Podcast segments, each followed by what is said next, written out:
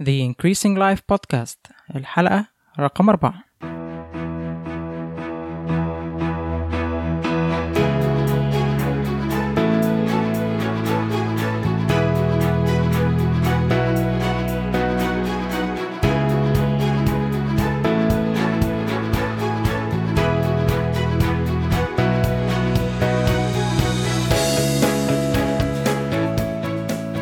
أهلا بيك في حلقة جديدة من The Increasing Life البودكاست اللي بتقدمه لك Increase واللي بيساعدك تتقدم في كل جوانب حياتك وتعيش حياة أكتر. أنا ماركو منير ال podcast host ودوري في الحلقة دي هو تحليل ودراسة نجاح ضيفي عشان نعرف إزاي قدر يوصل للمكانة اللي هو فيها إزاي ابتدى وإيه كانت نقطة التحول في حياته إيه العادات والأنشطة اللي بيقوم بيها باستمرار واللي ليها دور كبير في كفاءته في شغله. إيه الكتب اللي أضافت لحياته وشكلت تفكيره؟ كل ده وأكتر بحاول أعرفه من ضيفي عشان أنت تستفيد وتقدر أنت كمان تحقق تقدم كبير في حياتك ايا كان المجال اللي أنت شغال فيه. ضيف حلقة الأسبوع من The Increasing Life هو يحيى عرفة مدرب الإرشاد المهني مؤسس Career Advances واحدة من أهم المبادرات اللي بتساعد الشباب وبتأهلهم لسوق العمل. كمان يحيى كان ليه كارير ناجح جدا اشتغل في ثلاثة من أكبر الشركات على مستوى العالم وطبعا هما من أكبر الشركات اللي متواجدة في مصر. يحيى هيكلمنا بالتفصيل عن الكارير بتاعه وإزاي كان بيفكر من ساعة ما كان طالب في الكلية وعمل إيه لما اتخرج وإزاي كان بيتقدم في كل شركة هو بيشتغل فيها. هيكلمنا عن أهم العوامل اللي ساعدته على النجاح في الكارير بتاعه وكمان إيه هي الأخطاء اللي هو وقع فيها واللي بينصح أي حد بأن هو يتفاداها. كمان يحيى هيديلنا نصايح كتير فيما يتعلق بكتابة ال CV بشكل محترف إزاي تجهز نفسك لل interview وإزاي تقدر تتخطاه بنجاح. الحلقة دي مش بس للخريجين الجداد والناس اللي بتدور على وظيفة. رأيي إن أنت لو ركزت في طريقة يحيى في التفكير في ال career بتاعه وإزاي كان بياخد القرارات وطبقت نفس الطريقة دي على أي شغل تاني أو أي مجال تاني أعتقد إنك بنسبة كبيرة تقدر تضمن النجاح في المجال ده. أنا عن نفسي استفدت كتير من الحلقة دي واستمتعت بيها وواثق إن أنت كمان هتستفيد وتستمتع بيها. ودلوقتي خلينا نبدأ الحوار مع يحيى عرفة. يحيى إزيك؟ الحمد لله. إزيك يا ماركو؟ إزيك يا أحمد؟ مبسوط إن أنت موجود معانا النهارده وأنا كمان و- سعيد الحمد لله على السلامة. وحلو المبادرة بتاعتكم. ربنا يسلمك. يخليك ربنا يخليك. آه زي ما اتفقنا مع بعض أنا عايز أبتدي من آه وأنت في الكلية آه سوري وأنت في في المدرسة. okay. كلنا بنبتدي نفكر جد في ال career بتاعنا وإحنا في ثانوي. حلو. ونخش بقى علم علوم ولا علم رياضة ولا أدبي والحاجات دي. أنت كنت بتفكر إزاي وأنت في ثانوي في الكلية؟ اولا أنا عادي كنت زي زي أي طالب آه، بيدرس في تعليم تعليم يعني آه، حكومي في مصر. أنا كنت جامعة مدرسة خاصة بس في الآخر تعليم حكومي يعني اللي هو منهج حكومي يعني. فعادي اللي هو كلنا تايهين كلنا ما بنعرفش حاجة كلنا مفيش حد بيتكلم معانا. آه، أهلي بصراحة كانوا كويسين شوية إن أهلي ما كانوش بيضغطوا عليا أخش حاجة معينة. فدي بصراحة أهلي كانوا كويسين فيها. أه بس من الناحيه الثانية مثلا يعني أنا لو فكرت فيها لما أنا إن شاء الله مثلا يبقى عندي عيال كمان 20 30 سنة مثلا يبقوا داخلين كده ثانوية عامة ولا حاجة ابتدي أتكلم معاهم على المجالات المختلفة. ابتدي مثلا أحاول آخدهم معايا الشغل شوية أحاول أنزلهم يشتغلوا يشتغلوا في صيدلية اللي تحت البيت عندنا يروحوا يشتغلوا في محل بتاع أي حد فيعني أحاول أكتر إن أنا أشتغل مع ولادي إن أنا أجيب لهم قرايبهم اللي شغالين في بنوك شغالين في شركات أدوية شغالين في شركات بورصة شغالين في شركات تصنيع بطاطس شغالين في شركات عربيات عند فاتحين ورش ميكانيكا ايا كان. يعني محتاج الأهالي يبقوا برضو أنشط من كده شوية في حتة إن هو يوعوا الشباب يعني للأسف في مصر الأهالي مش بيتكلموا خالص مع عيالهم على حتة المجالات الشغل إيه. يعني هو بس كل ما كان يتكلم معاه خش طب أو هندسة أو طب أو تجارة أو حقوق بس ما يقولوش طب إيه اللي بعد كده؟ إيه اللي موجود في سوق العمل؟ فدي حاجة من الحاجات. أهلي كانوا ممكن يكونوا ظراف شوية إن أنا أول حاجة اتعرضت فيها في الشغل إن أنا وأنا في أولى ثانوي آه، مش فاكر الثالثه اعدادي ولا ثانوي حتى والله ما فاكر دلوقتي غالبا ثالثه اعدادي صيف ثالثه اعدادي آه والدي نزلني اشتغل في مخزن بتاع واحد صاحبه عنده محل لبس فقال لي يحيى انزل اشتغل آه، شهر. طبعا بالنسبة لي كانت مأساة يعني وأنا نازل اشتغل العيال كلها في الصيف وبالساحل وبالصيف وبسينات وكده فكانت مأساة. بس لو رجعت بقى فكرت فيها بصراحة كانت أحسن حاجة عملها في حياتي إن أنا غيرت لي الفكرة تماما يعني بعد ما كنت عيل مرفه آه، آه، في ثالثه اعدادي فاهم؟ كل حاجة بيطلبوا من اهله بتتعمل بقيت بشتغل وبصحى الصبح بدري وبروح وبشوف الناس شقيانة وبشوف الناس بتقبض فلوس قليلة وبفهم إن سوق العمل في مصر فيه مشاكل وإن الناس آه، عندها عندها مشاكل مع الشغل عامة فابتديت أفهم شوية إن الدنيا مختلفة عن العالم ال- اللي أنا كنت عايش فيه البالونة الرفاهية اللي كنت عايش فيها يعني. فدي كانت أول تجربة مع الشغل المهم بعد كده دخلت ثانوية عامة كنت داخل علم رياضة بس إن أنا كنت طول عمري بحب الحاجات اللي فيها علاقة بالهندسة شوية كنت شاطر في الحسابات بحب أعمل أرسم حاجات هندسيه ومش عارف إيه ف- أو يعني ألعب بالليجو شوية فكان عاجبني القصة بتاعت إن أنا أخش هندسة. دخلت ثانوية عامة في تانية لقيت الرياضيات دمها تقيل شوية فرحت قايل لأ خلاص مش عايز هندسة. وبالصدفة كان عندنا مدرس كيمياء هايل اسمه نادر لبيب لو أي حد من المهندسين والدقي هيبقى عارفه طبعا أسطورة يعني. فكان بيدرسني في المدرسة وف- وفي نفس الوقت كنت باخد معاه درس بره كمان.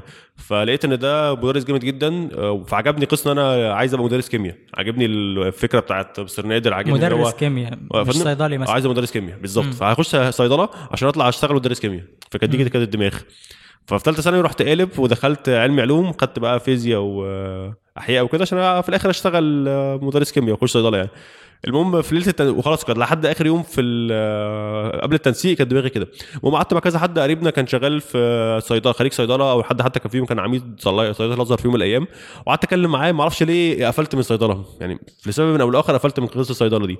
فقبل التنسيق بيوم قلت له سياسه اقتصاد ليه يا ابني؟ ولا أعرف. هو شكلها كده ظريف شكلها حلو. أنا بحب الاقتصاد. يلا خلاص. يعني برضه اللي هو حاجة عشوائية جدا. واحد من هندسة لصيدلة عشان عايز يبقى مدرس عشان يكسب فلوس. يعني فاهم. الفكرة؟ اللي هو الدماغ تعبانه شغل جدا. المخزن آه اللي هو. يعني فاهم دماغ طالب في ثانوية عامة فاهم ضايعة يعني.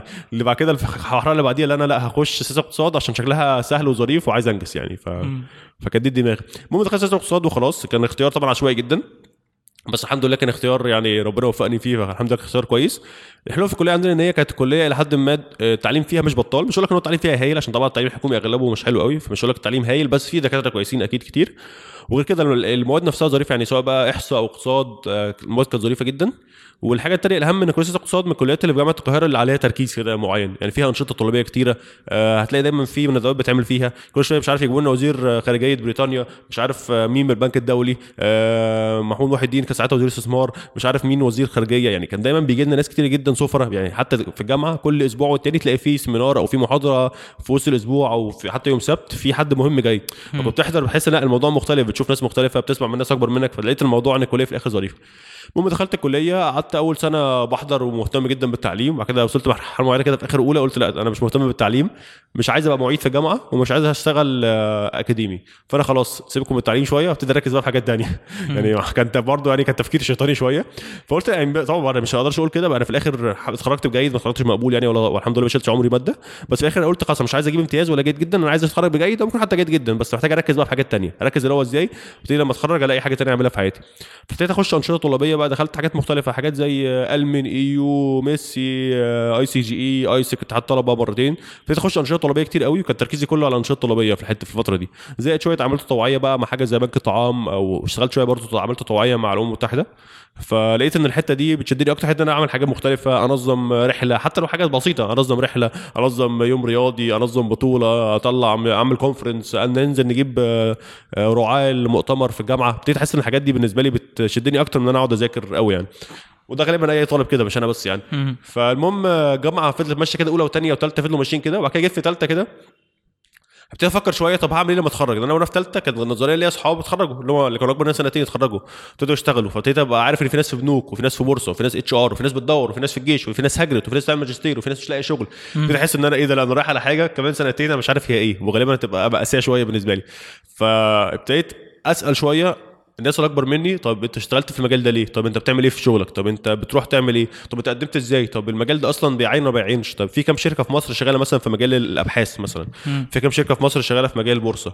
كام شركة في مصر مثلا شغالة في الصحافة يعني ابتديت أسأل أكتر اللي هو إيه الشركات اللي في مصر؟ آه، إيه يعني يعني إيه multinational؟ مين الشركات ال multinational الموجوده؟ بيعملوا إيه؟ يعني إيه marketing؟ يعني إيه sales؟ إيه الفرق بين marketing وال sales؟ يعني أنا بالنسبة لي marketing وال sales كان حاجة واحدة بالنسبة لي الفاينانس كان هو الفاينانس والانفستمنت بانكينج والاكونتنج والكوربريت فاينانس والبانكينج كان حاجة واحدة بس هو مش حاجة واحدة. فبالنسبة لي كان في حاجات كتير قوي. بالنسبة لي HR ده كان واحد بيعين ناس. بس آه. ال HR ده فيه تحتيه ست وظائف تانية. في حاجة اسمها business partner و OD و comp and ben فيه وظائف كتير جدا. فابتديت أسأل الناس ابتدى يبقى عندي معلومات مختلفة. ابتديت عارف اللي هو دماغك تنور شوية ابتديت هو حاسس إن دماغي نورت شوية. ابتدى فيها اللي هو الظلام ابتدى فاهم فاهم يختفي شوية من دماغي. فكل ده بس أنا مجرد بسأل بس. ف وفي نفس الوقت برضو ربنا الحمد لله وفقني إن أنا وقعني في شوية في إيد شوية ناس ولاد حلال اكبر مني شوية. يعني في حد واحد اسمه عبد الرحيم آه، دايما بقعد أشكره في الحتة دي إن هو وقعت في إيده. كان أكبر مني بكام سنة وحسن عادل برضه أكبر مني بثلاث أربع أكتر باربع خمس سنين في الجامعة. بس كل واحد فيهم شغال في مجال بس هما اتنين كانوا عندهم اكسبوجر كويس واشتغلوا في حاجات مختلفة والحمد لله كانوا شاطرين جدا. فوقعت في إيدهم وأنا في ثالثه ورابعه جامعة وابتديت أتكلم معاهم في الحاجات دي. فكان ممكن ساعات أقعد معاهم بالساعة وساعتين أتكلم في مجال معين أو يحكوا لي عن حاجات معينة. فتحس لا إيه ده يعني فبرضه عادي مع الناس دي فرق معايا جدا إن أنا بقى بفكر في حاجة مختلفة شوية عن الطالب في ثالثه أو رابعة جامعة بيفكر فيها. فابتدى بقى عندي شوية خلفية عن الموضوع دي. فمع الوقت ابتدى الناس تسأل فبقيت أنا بجاوب الناس حتى لو هم قد يعوزوا مني يسألوا فأنا بعدي المعلومه يسألوا فأنا عندي المعلومه حد بيدور على شغل فأقول له روح قدم في كذا. آه، حد عايز يعمل masters فيسألني. حد عايز يسأل على حد في حتة فأروح موصله بحد. حد بيدور على شغل فأروح باعت ال CV بتاعه لحد. فابتدى الموضوع إيه؟ وأنا في رابعة جامعة أول ما اتخرجت الموضوع بقى إن أنا خلاص إن أنا بقى عندي معلومات كتيرة وعندي network مع ناس متخرجة. في نفس الوقت عندي شبكة علاقات مش بطالة من خلال الأنشطة اللي كنت بعملها في الجامعة فعندي متشعب شوية في كليات مختلفة. فبقت ناس عايزة وناس. عايزة تشتغل وناس عايزة ناس آه، يعني ناس بتدور على شغل وناس تانية عايزة ناس تشتغل ابتديت احاول اوصل الناس ببعض. فالموضوع ابتدى كده في الأول خالص بمنتهى البساطة. حد عايز يعمل CV فبعت له ال CV بتاعي يبص عليه بص طبعا ال CV كان ضايع يعني لحد دلوقتي لما ببص على ال CV اللي كنت عامله وأنا في رابعة جامعة كان CV ضايع وكل حاجة. بس عليه كان في CV مقابل إن في ناس ثانية كانتش عاملة CV أصلا فابتدى الموضوع ابتدى شوية يتطور في الحتة دي. المهم بعد كده أنا وأنا في الجامعة كنت بفكر في إيه كنت مين بفكر إن أنا عايز أول ما أتخرج أشتغل في مجال التسويق.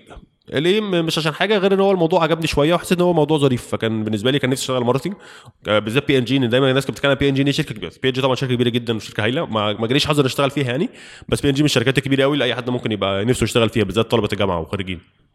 دايما كده في حلم كل مصري إن هو عايز يشتغل في بي ان جي يعني فاهم؟ بيعدي دايما على كل المصريين يعني. معلش خلينا أقطعك في الحتة دي. يعني أنت دلوقتي كنت طالب وأنت متخرج من اقتصاد وعلوم سياسية بتقدير إحنا قلنا تقديرك كان جيد. جيد تمام. فأنت يعني ما كنتش من الطلبة الأوائل على الدفعة. لا. تمام؟ وبعد كده أنت كان طموحك انك تشتغل في بي ان جي آه يعني أنا كنت عايز اشتغل marketing وكان بالنسبة لي أحد ال options اللي قدامي كان بي ان جي يعني أو كان نفسي أشتغل في بي ان جي ساعتها يعني. تمام ما, ما حسيتش ساعتها إن أنا تقديري ده لأ يعني ما ي... ممكن يضيق بالنسبة لي الاختيارات يعني. بص نظريا لأ لأن أنا ساعتها بقول لك وأنا من وأنا في ثالثه جامعة وكنت بسأل الناس فعمر ما حد قال لي إن تقدير محتاج أنا مثلا محتاج تقدير جيد عشان أشتغل في بنك. محتاج تقدير كويس جدا لو عايز أعمل ماجستير بره مصر أو عايز أطلع منح أو عايز أشتغل أكاديمي أو عايز أشتغل مثلا في حاجة زي الشركات اللي هي بيسموها management consultancy حاجة بقى زي ماكنزي. وبين الشركات اللي هي بتاعت استشارات ال... ال... اللي في ال business الكبير قوي فاهم؟ فغير كده مفيش حد بيبقى محتاج تقدير بالشكل الكبير قوي يعني. ف ده أنت كنت عارفه من من أصحابك فانا عرفتها اللي من بدري. فخلاص فقلت خلاص أنا مش عايز الحتة دي فخلاص خليني أركز في حاجات تانية اللي هتخليني يبقى عندي CV محترم أعرف أقدم بيه على شغل يعني. تمام.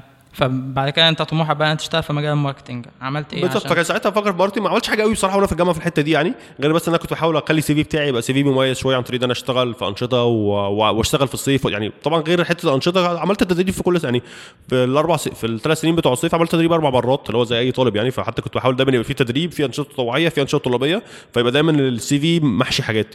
يعني ايا كان relevant أو مش relevant الشغلانة بس يبقى ال CV مليان بمعلومات بإن أنا بع- بعمل حاجة مفيدة يعني. ده تفكيرك من إمتى؟ يعني من, إمتى وأنت آه، بتفكر في وأنا موضوع في ثانية جامعة.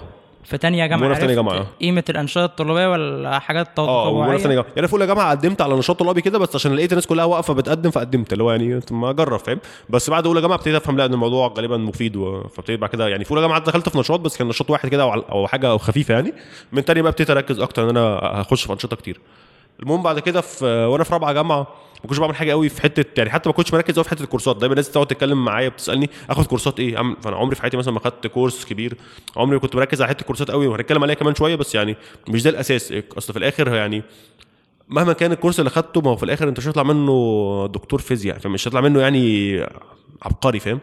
في طبعا حاجات معينة محتاجة كورسات مثلا ما ينفعش أشتغل في البورصة من غير CFA غالبا يعني في حاجات معينة محتاجة بس في العادي مش لازم آخد كورس عشان أشتغل marketing ولا sales ولا HR ولا في بنك يعني في حاجات محتاجة بس في أغلب الحاجات الناس محتاجة تركز على حاجات تانية قبل الكورسات لو أنت خلصت كل حاجة عملت بقى أنشطة تطوعيه وانشطه طلابية وظبطت الانجليزي وظبطت مهارات إنك تع- تعرض فكرة أو مهارات ال presentation وبعد كده ظبطت ال Excel وبعد كده ظبطت إن أنت اشتغلت في الصيف كل ده متظبط وعندك وقت وعندك فلوس اعمل كورسات بس. يعني الناس تبتدي تعمل كورسات والحاجات دي كلها مش موجودة. فده بحس إن ده مش صح. في الآخر برضه رأيي ما ينفعش أقول ده صح ولا غلط بس بحس إن ده مش صح حاجة يعني.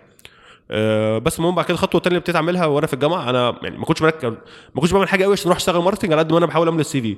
المهم وأنا في الجامعة في في رابعة حظي كان كويس شوية إن أنا كنت آه، بتطوع مع ال UN كتير.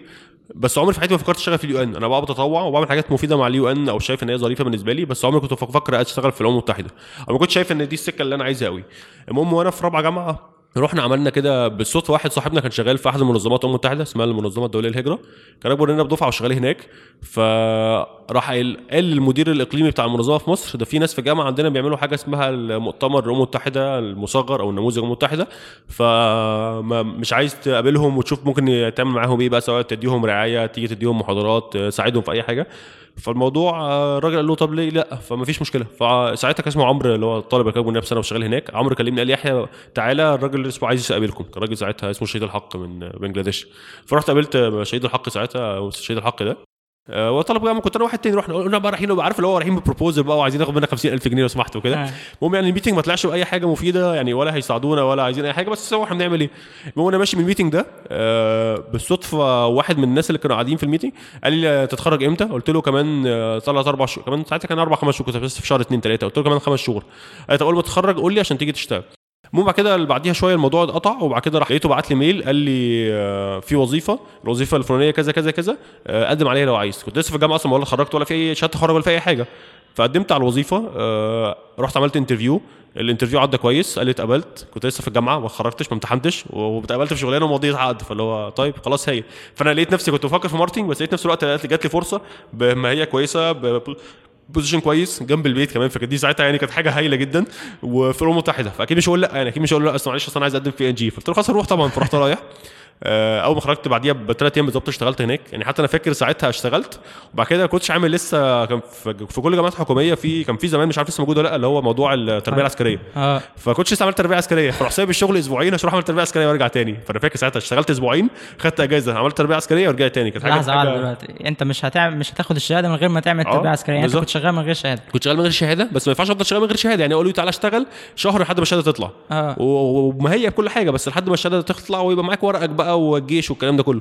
فرحت اشتغلت بس بعد كده بقى عايز أجيب ورقي ولازم اخد شهادة تخرج فرحت لازم اعمل فساعتها حتى خدت اجازة من الشغل عشان اعمل تربية عسكرية. طب خلينا اسال غريبة أوي يعني. أسأل هنا سؤال مهم جدا يعني. انت بخبرتك دلوقتي okay. بعد ما مر وقت طويل على الموضوع ده انت شايف الراجل ده شاف فيك إيه عشان يقول لك تعالى اشتغل؟ يعني هو اللي عرض عليك وظيفة ولسه ما عملكش لا امتحان لا يعرف انت بتفهم إيه حاجة technical مثلا ما يعرفش إيه ما أعرفش بس بصراحة ما أعرفش. ممكن يعني يبقى رب ربنا كرمني حظي كويس ما أعرفش يعني. أكيد طبعا. بس يعني غالبا فيها جزء كبير طبعا أكيد كرم من ربنا يعني. بس يعني الحاجة اللي ممكن ممكن أقولها والله أعلم برضه صح ولا غلط ان ممكن يكون حاسس إن إحنا طلبة في الجامعة بنعمل حاجة مختلفة. نزلنا رايحين بشكل professional رايحين معانا proposal رايحين آه، لابسين كويس أو يعني لابسين يعني بشكل م- يعني professional يعني. رايحين نقابل ناس professional رايحين بنتكلم بطريقة كويسة بنعرف فكرتنا بشكل كويس بنتكلم بشكل كويس مع الناس. فحاسس إن إحنا إلى حد ممكن نكون يعني ما أعرفش الكلمة دي صح ولا غلط بس ممكن نكون سابقين سننا شوية. يعني مش مش ده الطبيعي بتاع حد في ثالثه أو رابعة جامعة. لا شكله حد فهم يعني إيه تعامل مع بشر بشكل professional شوية. ف- وعندكم ف- كمان مهارات شخصية مميزة يعني ما أو بقدرش أقول إن هو يعني مستحيل يكون لقط مهارات شخصية في في meeting ربع تلت ساعة بس ممكن نقول إن في ع- طريقة عرض كويسة وتعامل بشكل محترم أو لائق شوية. plus مثلا أنا كلية اقتصاد وعلوم سياسية هو عايز حد يشتغل في ال UN يعني ممكن يعني كلها ظروف جت مع كده فاهم؟ آه، ممكن يكون الإنجليزي بتاعي مش بطال وهو عايز حد بيتكلم إنجليزي وقع في ناس ما بتعرفش تتكلم إنجليزي قبل كده يعني ما أعرفش فاهم؟ بس يعني ممكن يكون ال mix كده جه فاهم؟ ربنا فاهم؟ اللي هو يسر الموضوع فجت فاهم؟ فبعت لي ما هو في الآخر هو ما عمليش interview لوحدي هو عمل هو في الآخر ما قاليش تعالى اشتغل هو قال لي تعالى نعمل interview رحت عملت interview في غيري 5000 واحد تاني عمل interview مش أنا بس. ما أكيد في ناس كتير جدا عملت interview على الشغلانه دي مش أنا بس يعني. وحظي كان كويس إن أنا الشغلانة جات لي الحمد لله يعني. آه، المهم يعني كنت لسه بقول من شوية الشغلانة كانت في جنب البيت. المهم بعد ما اشتغلت بشهر نقلوا راحوا المعادي فالمشوار ده ساعتها. يعني ما تهنتش بالمشوار. بس ما حدش بس يحسد فاهم؟ إن أنا اشتغلت جنب البيت. ما اشتغلتش جنب البيت في الآخر. الموضوع ما تمش يا جماعة. بس المهم دخلت السكة دي قعدت شغال هناك سنة ونص تقريبا في مصر في المكتب الإقليمي في مصر. آه، خلال السنة ونص دي ابتديت أفكر يعني بعد أول 3 4 شهور من التخرج أنا بعمل القصة بتاعت أنا بعلن وظايف حد عايز حد بجيب له ببص على سيفيات الناس الناس بتسألني بس كلها بعملها كده بشكل إن يحيى يعرف صحابه فيعملها. طب ليه ما بتبتديش أعمل حاجة بشكل ممنهج شوية؟ فساعتها عملنا فكرة catch كده advance لسه كانت حاجة اسمها FEPS Alumni كليتي اسمها FEPS FEPS اللي هو Faculty of Economics Science فساعتها عملنا حاجة اسمها اللي هو زي رابطه خريجي كلية اقتصاد وعلوم سياسية. رابطة غير رسمية ومجرد على فيسبوك page يعني أو فيسبوك group فلسه موجودة لحد دلوقتي ساعتها عملناها وحطينا عليها كل خريجين سياسه واقتصاد اللي عرفنا نوصل لهم. بنحط عليها بقى وظايف منح فرص مؤتمرات ريبورتات أي حاجة موجودة نحطها عليها. ولسه موجودة لحد دلوقتي يعني الظريف إن هي حاجة عملناها من ست سنين ولحد دلوقتي شغالة. كل يوم مثلا بنخش نلاقي عليها خمس ست سبع 10 بوستات ممكن زي يوم post واحد بس. لحد دلوقتي شغالة. وقت شغاله لوحدها. حتى ما بقاش ليها admin هي. إحنا لسه admin عليها بس ما بقاش حد من post بقت شغالة لوحدها كده على طول. فدي حاجة من الحاجات اللي ابتديناها من زمان قوي. وابتدت تفيد الناس شوية. ف... فابتدينا نعمل القصة دي. يعني دي كانت أول حتة أبتدي أعمل فيها حاجة ممنهجة شوية في حتة إن إحنا نساعد الناس في حتة ال careers أو حتة ال career advising coaching أو ايا كان. ومن هنا ابتدينا نعمل أول session في career advising يعني أول session career advising عملناه ما كانش Career Advancers كان ساعتها تحت FEPS Alumni إن أنا كل اللي عملته إن أنا عملت event على الفيسبوك قلت لدفعتي اللي هم متخرجين ودفعه اللي في رابعة جامعة وجبت ناس أكبر مننا بأربع سنين قلت لهم تعالوا اعملوا سيشن يوم الجمعة marketing ووراه HR والسبت finance وراه session على الخارجيه حاجة كده مش فاكر بالظبط ترتيب بس كان حاجة كده. والجمعة والسبت اللي بعديهم هنعمل نفس الحاجة بس topics مختلفة. مش عارف واحدة economic research واحدة market research واحدة political science حاجة كده. المهم عملناها جمعة وسبت رحنا أجرنا يعني ساعتها أنا فاكر حتى أجرنا قاعات دفعناها من جيبنا أنا وال trainers يعني كل يعني كان حاجة كان رقم عبيط بس كل واحد مثلا دفع 30 40 جنيه من جيبه. حجزنا قاعات في الكلية ساعتها من إدارة الكلية في سياسه اقتصاد. من غير ما نعمل advertising حاجة جبنا أصحابنا. كان في session مثلا في من 20 ل 30 50 واحد. آه عرضنا ال session ساعتها حتى ولا كان في presentation ولا كان في content اللي هو تعالى كان واحد ساعتها اسمه مثلا أحمد عصمت صاحبي ومحمد عصمت تعالوا يا جماعة اتكلموا عن ال marketing يعني نقول إيه؟ نقول لهم ال marketing عامل إزاي؟ الشغل طبيعته إيه؟ يعملوا إيه؟ بس يعني كان حاجة عشوائية جدا. بس كان الحمد لله طلعت كويس. وساعتها بقى ابتدينا نفكر في القصة يعني لقينا ال feedback كويس الناس استفادت الناس علمت حاجة. لقينا مثلا بعد ست سبع شهور ناس بتشكرنا وتقول لنا إحنا استفدنا واشتغلنا في المجال ده. طب نفكر طب ليه ما نعملش بشكل ممنهج؟ ومن هنا بقى جت فكرة Career Advancers المهم بعد كده اشتغلت سنة ونص بقول لكم في المجال بتاع ال IOM في مصر. كانت إيه طبيعة شغلك بالظبط في كنت شغال الأمم حاجة؟ اسمها project development assistant اللي هو ببساطة في المجال بتاع التنمية بيبقى فيه فريقين. فريق اسمه ال project management أو فريق اللي هو إدارة المشروعات اللي هو بالآخر بينفذ المشروعات على الأرض. بيقابل بقى الجمعيات الأهلية بيقابل الحكومة بيقابل المستفيدين بيقابل الرعاة يعني بيقابل كل الناس على بشكل فعال على الأرض يعني الواقع. وفي فريق تاني اسمه project development اللي هو من الآخر الجزء المسؤول عن تنمية. مش تنميه قد ما هو جزء مسؤول عن مش إدارة المشروع ولكن التجهيز للمشروع. بمعنى إيه؟ بمعنى إن إحنا دلوقتي هنشوف مثلا مصر إيه المشاكل اللي بتواجهها فيما يتعلق بالهجرة، مثلا إن مصر فيها مثلا هجرة غير شرعية. مثلا إمبارح كان لسه في قارب مثلا غرقان كده في دمياط في 27 واحد غرقان في دمياط. فمثلا دي مشكلة بتواجه مصر بقى لها سنين. مشكلة زي الهجرة غير شرعية. طب إحنا إزاي ممكن نعالج المشكلة دي؟ فنبتدي نشوف أول مشكلة إزاي ممكن نعالجها؟ مين اللي ممكن يشتغل في المشروع ده؟ إزاي ممكن نكتب ورقة يعني نكتب ورقة مشروع أو proposal زي ما يسموها ونقدمها ل donor أو راعي ويدينا فلوس. ايا كان بقى الراعي ده شركة أو مؤسسة أو حكومة أو أمم متحدة أو USAID أو European Commission ايا كان. فده كان شغل أكتر. أنا بتشوف مشكلة نتكلم مع الحكومة فيها نبتدي نكتب ورقة معينة أو proposal نروح نقدمها ل donor ويدينا فلوس. فكان ده جزء بتاعي يعني, يعني. كنت أنا شغال في الفريق ده. تمام. فبعد سنة ونص في ال United قعدت سنة ونص في الحتة دي بعد كده فتحت شغلانة في المنظمة بس في اليمن. فقدمت عليها. طبعا ساعتها ما قلتش حتى لأهلي أنا قدمت شغلانه في اليمن ساعتها اليمن كانت في قلق شوية. المهم قدمت شغلانه في اليمن حظي كان كويس. يعني نفس المنظمه كل حاجة. رحت اليمن اشتغلت هناك. قعدت تقريبا آه، قعدتش كتير. قعدت أقل من سنة في تسع شهور تقريبا في اليمن بس مع نفس المنظمه برضو. بس اشتغلت ساعتها على ال project management يعني رحت بقى ك project manager assistant يعني. فاشتغلت في حتة إدارة المشروعات. فسبت مصر رحت اليمن كانت ظريف إن أنا بقى شغال في اليمن في الأمم المتحدة في في 2011 في, وقت حساس جدا في مصر وفي اليمن وفي المنطقة كلها عندي 23 سنة. فكانت ظريفة جدا كانت experience ظريفة جدا بس اللي رجعني إن أنا حسيت إن المجال ده مش هو المجال اللي أنا عايز أكمل فيه فقلت خلاص يعني اخد الخطوة. برضه حاجة من الحاجات المهمة إن أنا المجال كويس كنت بقبض فيه كويس جدا كنت شغال مع أجانب آه، شغل مريح جدا آه، الشغل واخد يعني برضه الناس شغالة في ال UN برضه واخدة برستيج معاك UN card بتتعامل مش دبلوماسي بس برضه بتتعامل معاملة يعني ظريفة شوية من الناس يعني. فشغلي كان ظريف بس خدت فيها قرار إن هو خلاص أنا ماشي في حتة بس أنا مش شايف نفسي في المجال ده كمان 10 سنين من دلوقتي. فيبقى آخد خط آخد آه، آخد يعني الموقف وأسيب المجال وأرجع مصر أو أرجع أو أسيب شغلي وأبتدي أدور على مجال تاني. ما قلتش الناس إن هي تسيب شغلها لو هي شغالة ما فيش حد يسيب شغله. طبعا أنا اسيب شغلي عشان كنت في اليمن فلازم أرجع مصر. بس كده كده في فترة معينة لقيت نفسك إن المجال ده مبسوط فيه النهارده بس كمان خمس سنين 10 سنين مش لاقي نفسك فيه سواء مش لاقي نفسك فيه إن المجال نفسه بيقفل المجال نفسه أنت مش هتكبر فيه المجال أنت مش شايف ممكن يبقى المجال مجال اليو إن مش بيقفل ولا ولا والمكان. كنت هفضل اكبر أكمل فيه كنت هكبر فيه وأقبض فلوس كويسة كل حاجة وعمل وبحس إن أنا مبسوط وكل حاجة. بس في الآخر مش ده الشغل اللي أنا هبدع فيه. فأنا كنت حاسس إن أنا المجال ده مش المجال اللي أنا هبقى عندي 40 سنة وعايز أو 50 سنة وحاسس إن أنا مبسوط بيه. فقلت خلاص هاخد موقف دلوقتي وأنا عندي 24 سنة وأسيب المجال وأغير وأروح حاجة تانية. فده برضه حاجة من الحاجات الناس دايما بتردد أنا شغال في مجال كويس وبقعد كويس. أسيبه وأروح حاجة تانية آه يعني آه آه بس محتاج أبقى قاضي وأنا واثق إن أنا في حاجة تانية أنا عايزها مش مش آه وخلاص وأنا رايح على على لا شيء وآه لو أنا ما عنديش التزامات أنا ساعتها ما كانش عندي التزامات ما ينفعش أبقى متجوز وعندي خمس عيال وساعتها أسيب يعني برضو في الآخر لازم واحد يعيلها يعني. ومش بس كده الواحد كمان لازم يبقى متابع سوق العمل وإيه اللي بيحصل والمستقبل فين عشان يقيم ظروفه بعد كده هتبقى عاملة إزاي يعني. مش بس إن أنا عندي وظيفة وضمنتها خلاص كده فأنا مرتاح فخليني في الوظيفة بالظبط فالواحد دايما محتاج يبقى شايف الحته دي وحاجة تانية بس الواحد بقول لك يعني زي ما بيقول لك الواحد محتاج يبقى شايف المجال ده أصلا بعد كده. أنا هعرف أكمل فيه. هل المجال ده هو اللي فعلا المجال اللي هتبسط فيه بقى كمان 20 سنة وأبدع فيه ولا هاجي في مرحلة معينة؟ حاسس إن أنا ضيعت. يعني أنا كنت اللي هيحصل كان إيه؟ إن أنا أكمل في اليو إن لحد سن 30 أو 35 وبعد كده أقول لأ مش ده المجال اللي أنا عايزه أنا هسيبه. فساعتها كنت عايز أسيب المجال وأنا عندي 35 سنة. كنت مستحيل ألاقي حاجة تانية غير لما أسيب المجال وأنا عندي 24 سنة سهل ألاقي حاجات تانية. فدي بمنتهى البساطة الفكرة اللي أنا بتكلم فيها مع الناس يعني. فأنت وأنت في ال United Nations بقيت بتفكر في وظيفة تانية في. career تاني. فسبت ال... فسبت ساعتها المجال. ونزلت مصر. عملت interviews في كذا حاجة بقى ساعتها يعني كان في جزء منها marketing جزء منها حاجات تانية. المهم ساعتها جه شغلانة في ساعتها رجعت مصر. وقت الثورة طبعا ما فيش شغل كتير قوي ساعتها قلق كتير في البلد. آه، ناس صحابي في كانوا معايا في الجامعة في الأنشطة الطلابية اشتغلوا في Nestle أكبر مني بسنة. قالوا لي يحيى في وظيفة في Nestle حاجة اسمها supply chain buyer اللي هو واحد في المشتريات في ال supply chain أه تيجي تشتغل؟ قلت لهم ماشي أنا يعني حاليا مش شغال. قال لي لا أكيد هاجي أشتغل. لو في offer في Nestle أي شغلانة هيروح اشتغل في Nestle. ما فيش مشكلة حتى لو عايز marketing روح ابتدي بدي الأول فالمهم رحت ال interview الموضوع مشي كويس اتقبلت. يعني عملت كذا interview تاني بس ده اللي مشي بسلام يعني وسلاسة. فاشتغلت في Nestle في حاجة اسمها supply chain في اول في أول 2011 أو في نص 2011 بمعنى صح قعدت هناك في Nestle سنة ونص تقريبا. آه، Nestle بصراحة من الشركات اللي ممكن إن دي الشركة الو- الوحيدة اللي ممكن اكون ندمت إن أنا سبتها. بصراحة شر... Nestle آه، وسبتها عن تراضي وكل حاجة وأنا اللي قدمت على شغل تاني وسبتها كل حاجة يعني فما أقدرش ألومهم يعني. بس Nestle المدارس في شركات معينة كده مدارس يعني أو ممكن ما تكونش بتدي فلوس رائعة يعني بتدي طبعا فلوس كويسة مش مش بطالة بس يعني في ممكن شركات تدفع أكتر من كده ممكن الشغل فيها كتير شوية بس في شركات معينة مدرسة اللي هو قعدت فيها سبع ثمان 10 سنين بعديها تبقى تطلع أي حتة وحش يعني.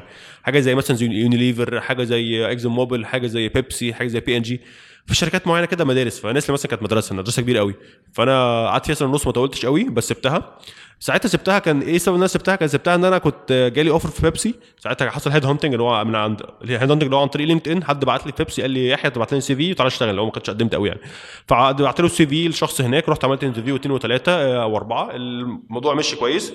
آه، اتقبلت آه، بس. فالمهم رحت اشتغلت في بيبسي ساعتها لما فكرت أسيب Nestle وأروح بيبسي كان جزء منها إن لقيت ال offer أحسن. فمش هقول ان غلط الواحد يدور على فلوس لا بالعكس الفلوس مهمة كل حاجة.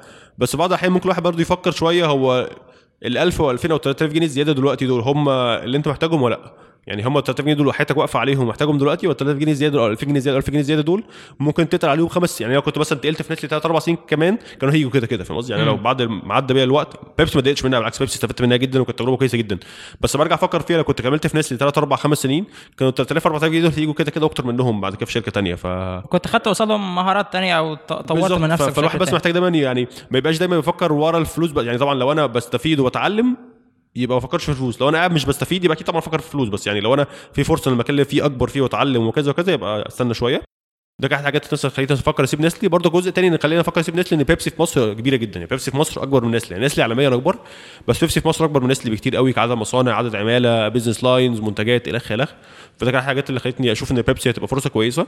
وغير كده اللي خليني برضه أروح ساعتها بيبسي إن أنا لقيت ان إن أنا رحت شغلانة في بيبسي كنت عايز أشتغلها في نسلي بس في نسلي كان في ساعتها system معين ما ينفعش من شغلانة لشغلانة غير قبل ثلاث سنين. فلقيت إن في شغلانة في بيبسي اللي أنا عايزها كنت عايزها في نسلي دلوقتي ما ينفعش أروح لها. فجات لي بيبسي فرحت ساعتها وأخدت قرار ورحت. ما أقدرش أقول ان هو قرار صح أو غلط بس اللي قصدي عليه إن هو يعني لو أنا رجعت بيا زمان تاني كنت ممكن أقعد أفكر شوية تاني أستنى ولا أتحرك. غالبا كنت برضه اتحرك برضه إن غالبا دماغ الواحد ما بتتغيرش يعني. بس اللي فكر فيه بس إن هو يعني دايما الواحد ما يفكرش إن جالي offer أكبر أحسن شوية بفلوس أحسن شوية طول أنا شغال في شركة محترمة وكويسة وبتعلم فيها يبقى ممكن أتقل فيها شوية. لأن غالبا الشركات في شركات معينة وجودك فيها سنة عن سنة عن سنة بيتقل ال CV بتاع الواحد. شركات معينة مش كل الشركات طبعا في الدنيا بس في شركات معينة وجود الواحد فيها بيتقل ال CV بتاعه. حتى لو ما بياخدش فيها فلوس دلوقتي. حاجة مثلا زي مثلا مثال زي كده مثلا حازم حسن KPMG حازم حسن بيدوا فلوس قليلة جدا فهو هو مجال تاني خالص محاسبة وكده أو أو مراجعة يعني.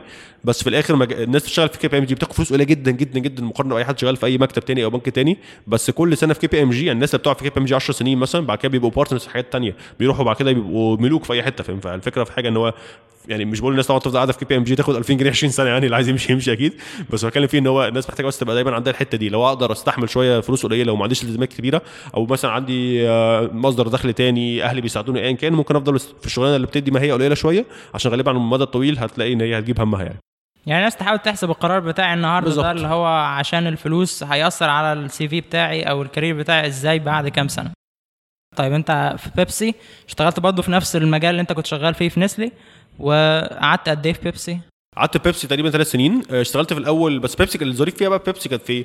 إن بيبسي شركة من الشركات اللي فيها مرونة كبيرة قوي. فمثلا آه، ممكن يعني المرونة دي بتيجي يعني هي سيف ذو حدين تشتغل براحتك انت ممكن تروح متأخر تمشي بدري آه ممكن تلت يعني في مثلا levels معينة في بيبسي من حاجة من الأول اللي هو المد- المديرين أو من اول levels مديرين وأنت طالع بيبقوا حاجة اسمها level 6 وأنت طالع ممكن تمشي التلات أصلا تشتغل من البيت يوم التلات. ففيها مزايا هايلة جدا بس نفس الوقت المزايا كتير قوي دي والمرونة الكتيره دي قوي ممكن تشتغل جمعه وسبت ممكن تشتغل بالليل ممكن تشتغل في الأعياد وده مش ممكن هو بيحصل كده فاهم؟ فيعني برضه حاجة من الحاجات المهمة جدا في الشركات الأمريكاني بالذات الناس محتاجة تبقى عارفة إن الشركات الأمريكاني أو الشركات اللي بتدي مرونة قوي هي غالبا بتاخد قدامها وقتك. فيعني ما تجريش على شغلانة عشان فيها flexible hours أو فيها شغل من البيت الثلاث أو الخميس أو مش عارف إيه. يعني آه ال flexibility حلوة بس بعد اهم محتاج بقى تتاكد ان ال flexibility دي.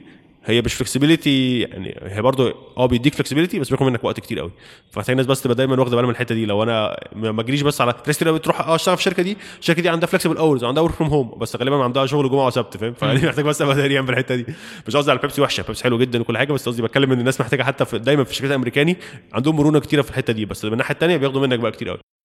فبيبسي كانت ظريفة في جدا فعندهم حاجة غير المرونه في الشغل عندهم حاجة ظريفة إن بيبسي كل سنة ونص عندك فرصة إنك تقدم على شغلانة ثانية يعني أنت ما دام سنة ونص عدوا في الوظيفة دي من حقك إنك تقدم على شغلانة ثانية فدي حاجة من الحاجات اللي كانت حلوة جدا جدا في البيبسي فأنا قعدت سنة ونص. مش كل الناس طبعا تتحرك بعد سنة ونص في ناس ممكن بعد سنتين وثلاثه وأربعة يعني مش بقول إن هي قاعدة.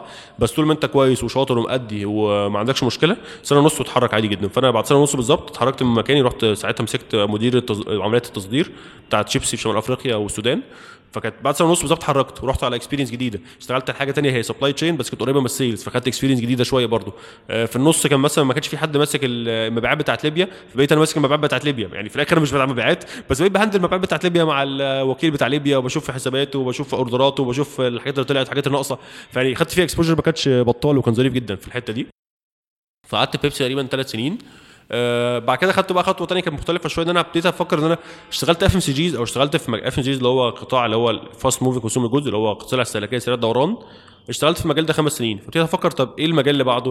ابتديت أفكر طب هي الدنيا بتتحرك أكتر ناحية ال IT وال technology وال electronics طب ليه ما أروحش في حاجة كده؟ فجات لي فرصه في سامسونج هي مش مش pure technology بس يعني فيها حتة IT وحتة electronics وفي نفس الوقت جات لي فرصة إن أشتغل في حاجة اسمها product management اللي هي pure business وقريبة جدا marketing أنا كانت في بيبسي الخطوة جاية بالنسبة لي كنت عايز أروح يا- sales يا marketing كنت عايز أروح حاجة في الحتة اللي هي التجارية شوية.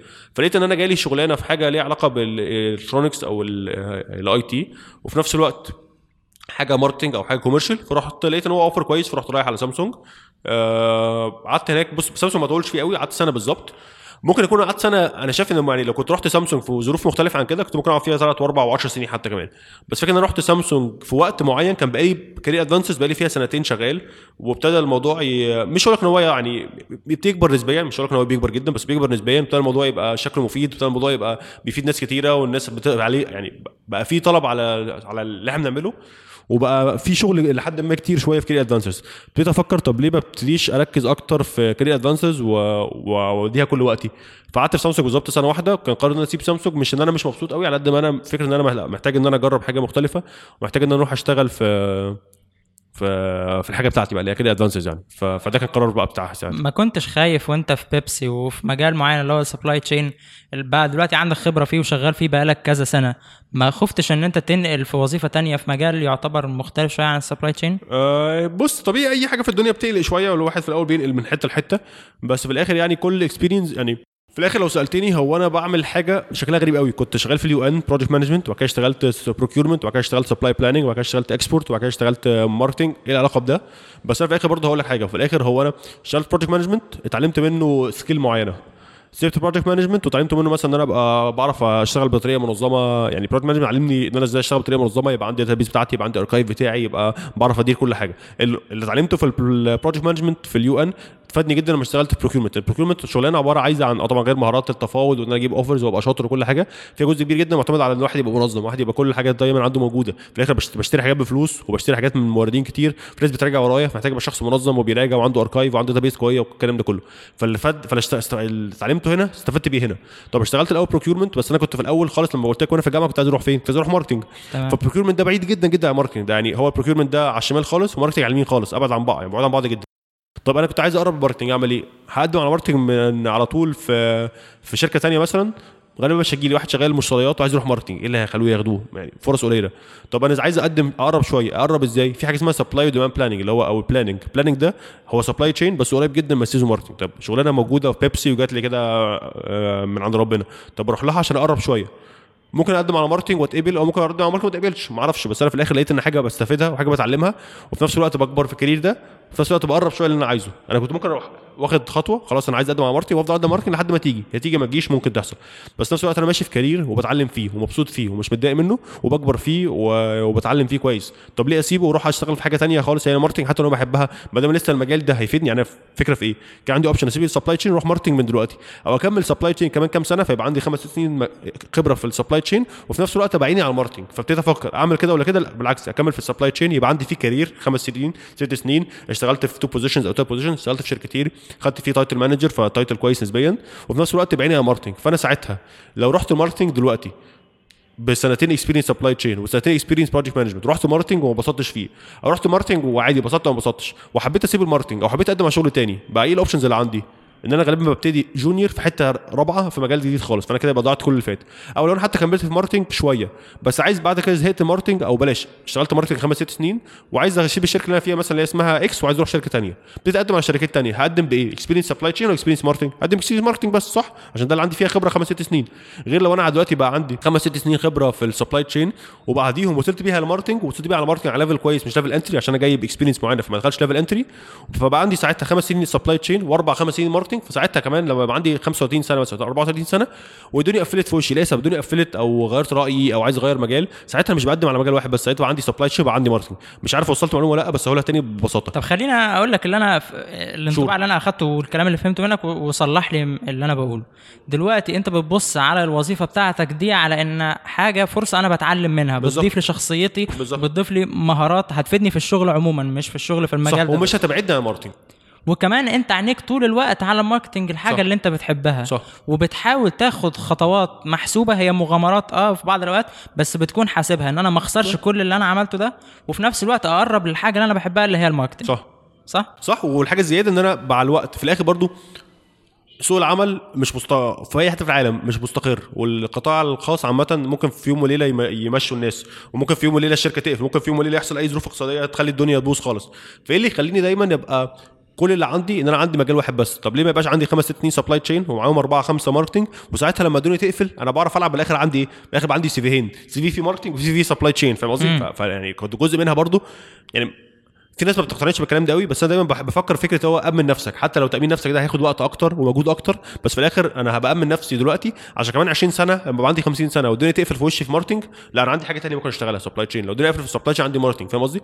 لو الدنيا قفلت في marketing و supply chain طب أنا عندي marketing و supply chain الاثنين مع بعض ممكن يساعدوا جدا اشتغل sales فاهم قصدي؟ لو واحد جاي background marketing قوي background supply chain قوي سهل جدا يشتغل sales عشان خلاص هو عنده ال commercial background وعنده operation background هو ال sales بيعمل إيه؟ هو غالبا بياخد ال... بيتعامل مع ال supply chain وبيعمل الاستراتيجي بتاعت marketing فأنا خلاص ما اشتغلت اثنين هعرف اشتغل sales فده ببساطة لو فكر في ان أنا برضو الواحد إزاي يقدر يعني دايما بحس دايما الناس اللي بتشتغل سواء حتى طلبة في الجامعة أو خريجين أو حتى خريج بقاله فترة دايما. الناس بتضيق أفقها بالعكس يعني آه هقول لك إن هي فرهضة ومجهود كتير وممكن تبقى شوية تضييع وقت في الأول بس الناس على قد ما تقدر تحاول توسع مجالاتها. حتى لو أنا بشتغل HR وفي نفس الوقت بعمل trading بره. يعني دايما الواحد محتاج يبقى عنده option واثنين وثلاثة. يعني لو أنت مش مش مولود عندك مليار جنيه في البنك عشان باباك رجل أعمال كبير مثلا فاهم؟ يبقى لازم تكبر مجال لازم تكبر. ال...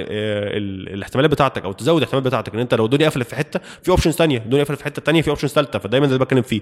ما أعرفش صح ولا غلط ممكن ناس تختلف في الحتة دي بس دايما بحس دايما حاجة مهمة. ناس تقول لك أنا كده لو أنت بتفهم في كل حاجة حاجة فأنت غالبا مش شاطر في حاجة. يعني ماشي الكلام ده ممكن يبقى صح. لو أنا بتكلم إن أنا دكتور في الجامعة في فيزياء وفي نفس الوقت بشتغل sales آه ماشي. بس أنا في الآخر لو بشتغل marketing و supply chain ولا sales و marketing ولا HR و training كلها حاجات قريبة من بعض. بشتغل مهندس إنتاج مثلا خمس سنين وفي نفس الوقت عندي خمس سنين supply chain قريبين من بعض جدا. في الآخر أنا بتكلم إن هي في حاجات قريبة من بعض جدا. آه بتختلف المسميات بس في الآخر الوظائف مش بعيدة عن بعض قوي يعني تلاقي مهندس الإنتاج سهل قوي يقلب supply chain ال supply chain قوي سهل يقلب sales sales سهل قوي marketing ال marketing سهل قوي sales يعني في حاجات معينة قريبة من بعض سوق العمل.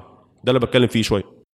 عايز أسأل سؤالين يعني أنت النهارده بخبرتك دلوقتي بقى في في ال career بتاعك وكمان خبرتك في التعامل مع شركات كتير وفي مجال الإرشاد المهني وفي Career Advancers كل اللي مر عليك ده. okay.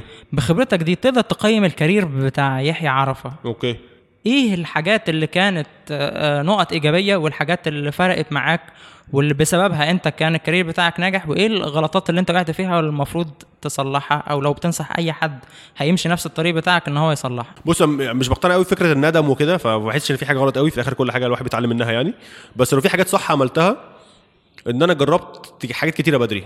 يعني عملت آه، اشتغلت UN و project management بدري قوي وفي نفس الوقت جربت training بدري وفي نفس الوقت رحت تجرب supply chain بدري في نفس الوقت جربت كذا شركة بدري. يعني الصح اللي كنت اعمله كان إيه؟ إن أنا مثلا دلوقتي وأنا في آه، يعني الصح إن أنا مثلا يعني بغض النظر لو يعني هعتبر إن مفيش Career Advancers لو ما كانش في Career Advancers كنت أفضل قاعد في سامسونج أربع خمس سنين وبعد كده أروح أعمل مثلا MBA في جامعة محترمة وبعد كده أرجع أكمل بقى commercial في شركة ثانية سواء سامسونج أو غيرها.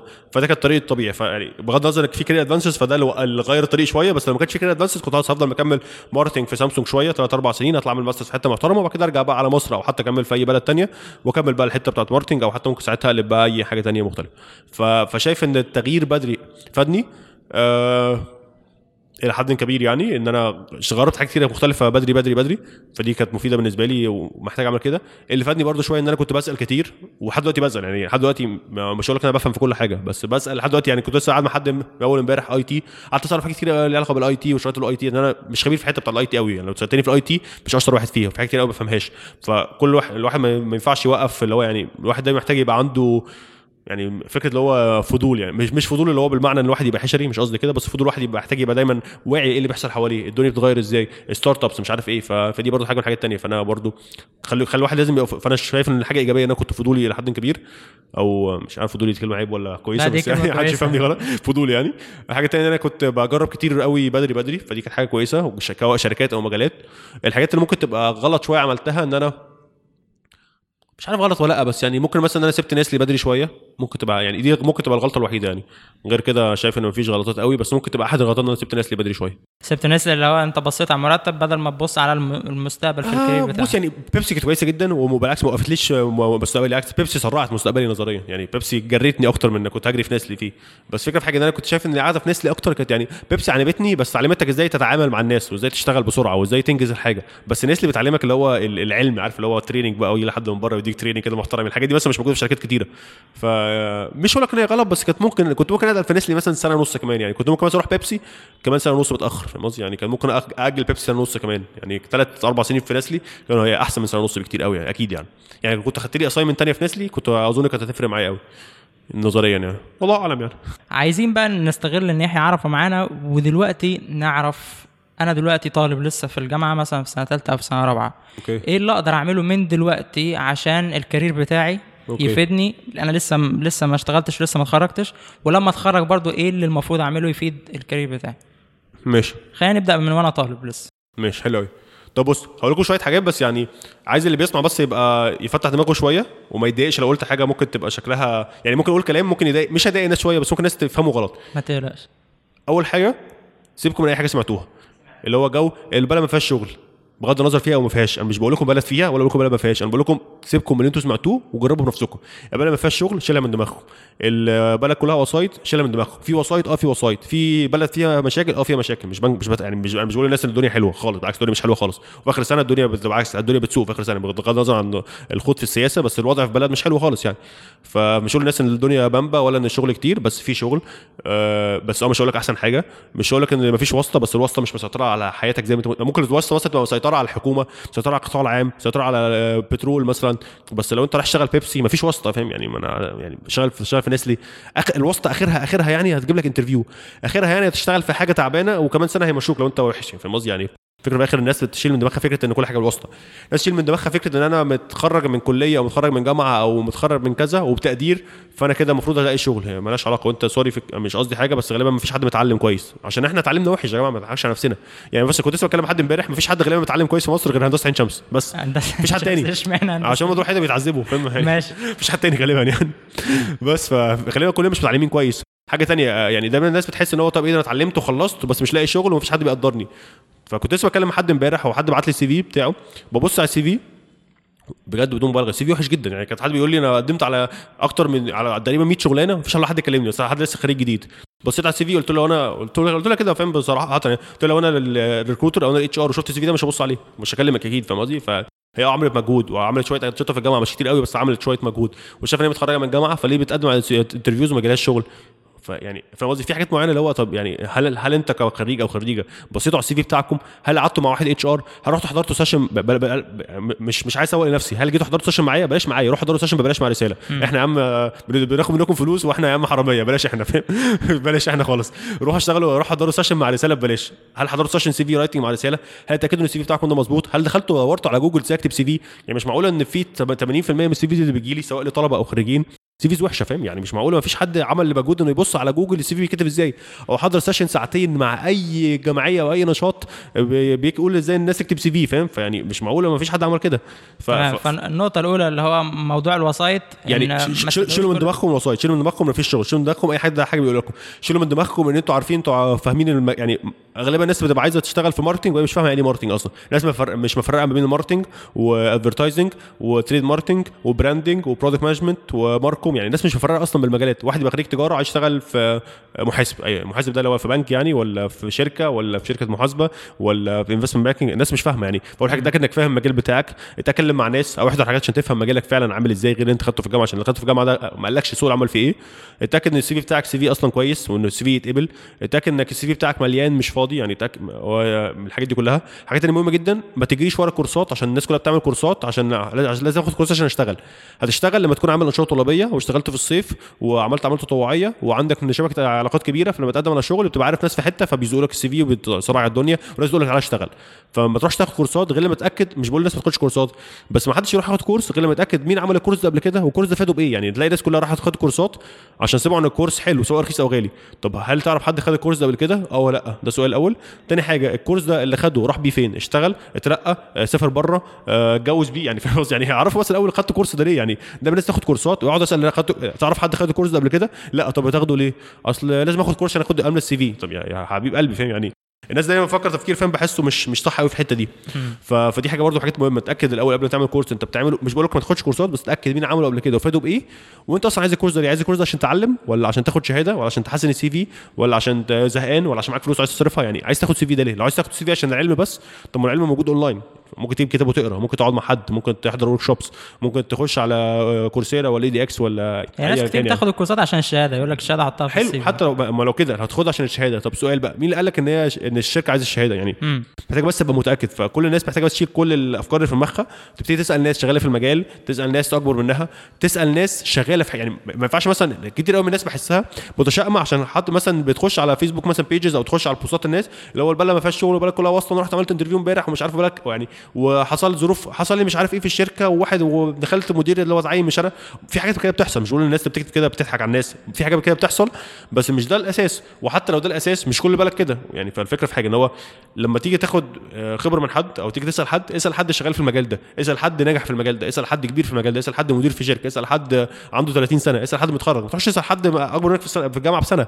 يعني ما هو برضه اللي اكبر منك بسنه في الجامعة ده ما اشتغلش أصلا. ما تروحش تسأل حد مثلا متخرج بقاله سنة. ما تسألش حد بيتخرج وفي الجيش. ما تسألش حد متخرج وما اشتغلش. ما هو طبيعي هيكئبك. مش شرط يبقى على فكرة ممكن يكون هو اتقدم غلط ممكن هو مش فاهم ممكن هو وحش ممكن هو ما عندوش إنجليزي ممكن هو يكون أصلا مش مش شاطر ممكن هو أصلا بيتوتر في انترفيوز يعني كنت لسه بكلم حد امبارح بيقدم على شغل كتير قوي بقاله فترة. وبيجي له انتر... هو كان شغال في حتة بس حصل ظروف وساب شغله وبيقدم على شغل كتير جدا وبيجي له interviews عشان ال CV بتاعه كويس. بس كل ال interviews اللي بيروحها مش بيكمل فكنت لسه بتكلم معاه امبارح قلت له طب أنت قعدت مع حد بيعمل session interviews يعني هو زي mock interviews كأنها مسرحية يعني.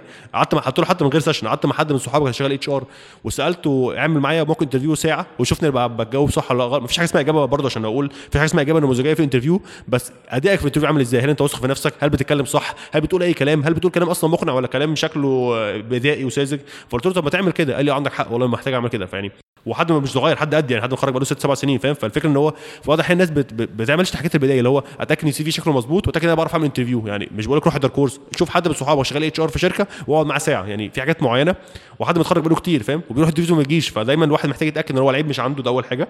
غير قبل ما يبتدي يعني يبقى يظلم. يحس إن العالم ظلمه ويتأكد إن العيب مش عنده دي حاجة.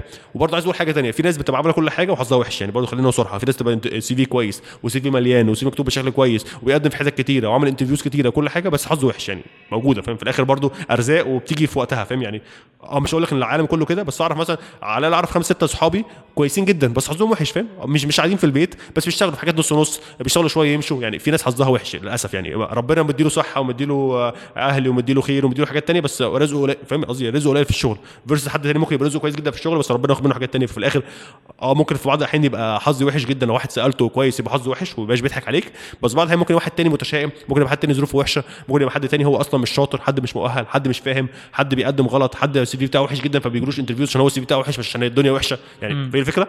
بخلي فيه مش بقول لكم الدنيا بمبي بس سيبكم من كل واحد بيقول لكم حاجة سلبية روحوا للشخص اللي شغال في حتة كبيرة ايا كان هو مين عايزين تبعتوا لي ابعتوا لي أقول لكم رأيي لو عايزين عايزين تبعتوا لي أي حد شغال في أي مجال في أي شركة LinkedIn موجود عليها مليون واحد شغال في مليون حتة في الدنيا اسألوهم.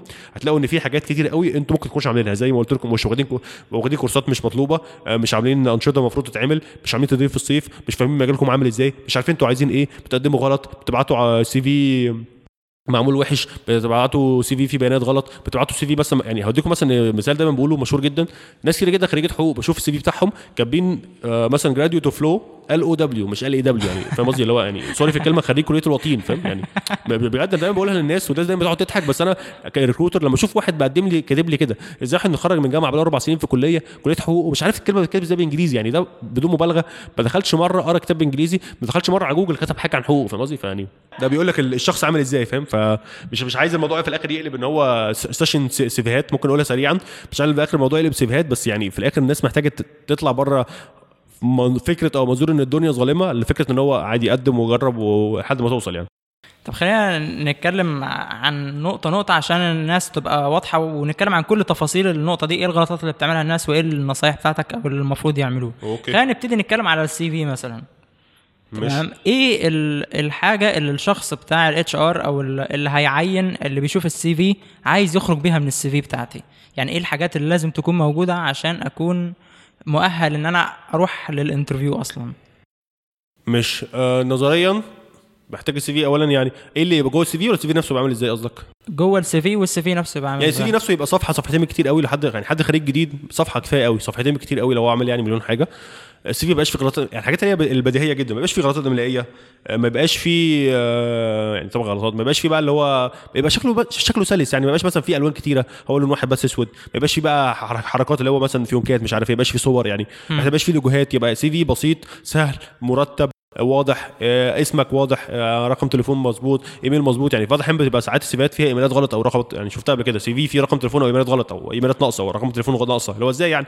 لازم كمان إن الإيميل يبقى حاجة professional شوية يعني مش لا- مش لازم إن شاء الله حتى لو بعت له Dear Sir أو Dear Madam أو Dear Hiring Manager kindly find attached بس لا أنا أنا. أقصد ال email address بتاعي أنا مثلا ما آه يبقاش آه، مثلا البوب آه، طبيعي آه إيه، حمادة بقى. ورونالدو ومهندسين و cute girl الحاجات دي بلاش أكيد يعني ده طبيعي. آه، كده كده يعني برضه يعني هنحط في مع showcase مع البودكاست. أنا هبعت لكم document فيها بس اللي هو ال يعني زي كده نقط بس إيه اللي يتعمل في ال CV عشان ال CV يبقى شكله مظبوط. يعني فدي بسيطة قوي عشان حتى ما يعني يعني كده كده هنقولها دلوقتي سريعا وهبعتها لكم برضه موجودة. فدي حاجة الحاجات بتاعتنا مهمه في ال CV. المهم ال CV ما لكم يعني أهم حاجة بس في ال CV هو يعني سيبكم إيه اللي جواه. أنا بس عايز أخدكم في خطوه ورا. ال CV في الآخر بيعمل إيه؟ هدفه يجيب لي الواحد interview طيب أنا واحد شغال HR في شركة. بيجي لي كام CV في اليوم؟ بيجي لي مئات وساعات الالاف ال CVs في اليوم. طب أنا عندي وقت ابص على الحاجات دي كلها؟ لا. طب أنا بعمل إيه؟ ببص على ال CV اللي شكله محترم اللي هو من بره كده في سيفيات من بره بيبان إن هي محترمة. إزاي؟ لو CV مكتوب عليه أحمد محمد CV أو ماركو أشرف CV أو يحيى عرفة CV ده غالبا CV بتاع شخص واضح. غير واحد تاني باعت لي CV اسمه CV 1 أو CV updated يعني. واحد ما كلفش خاطره يكتب ال CV بتاعه.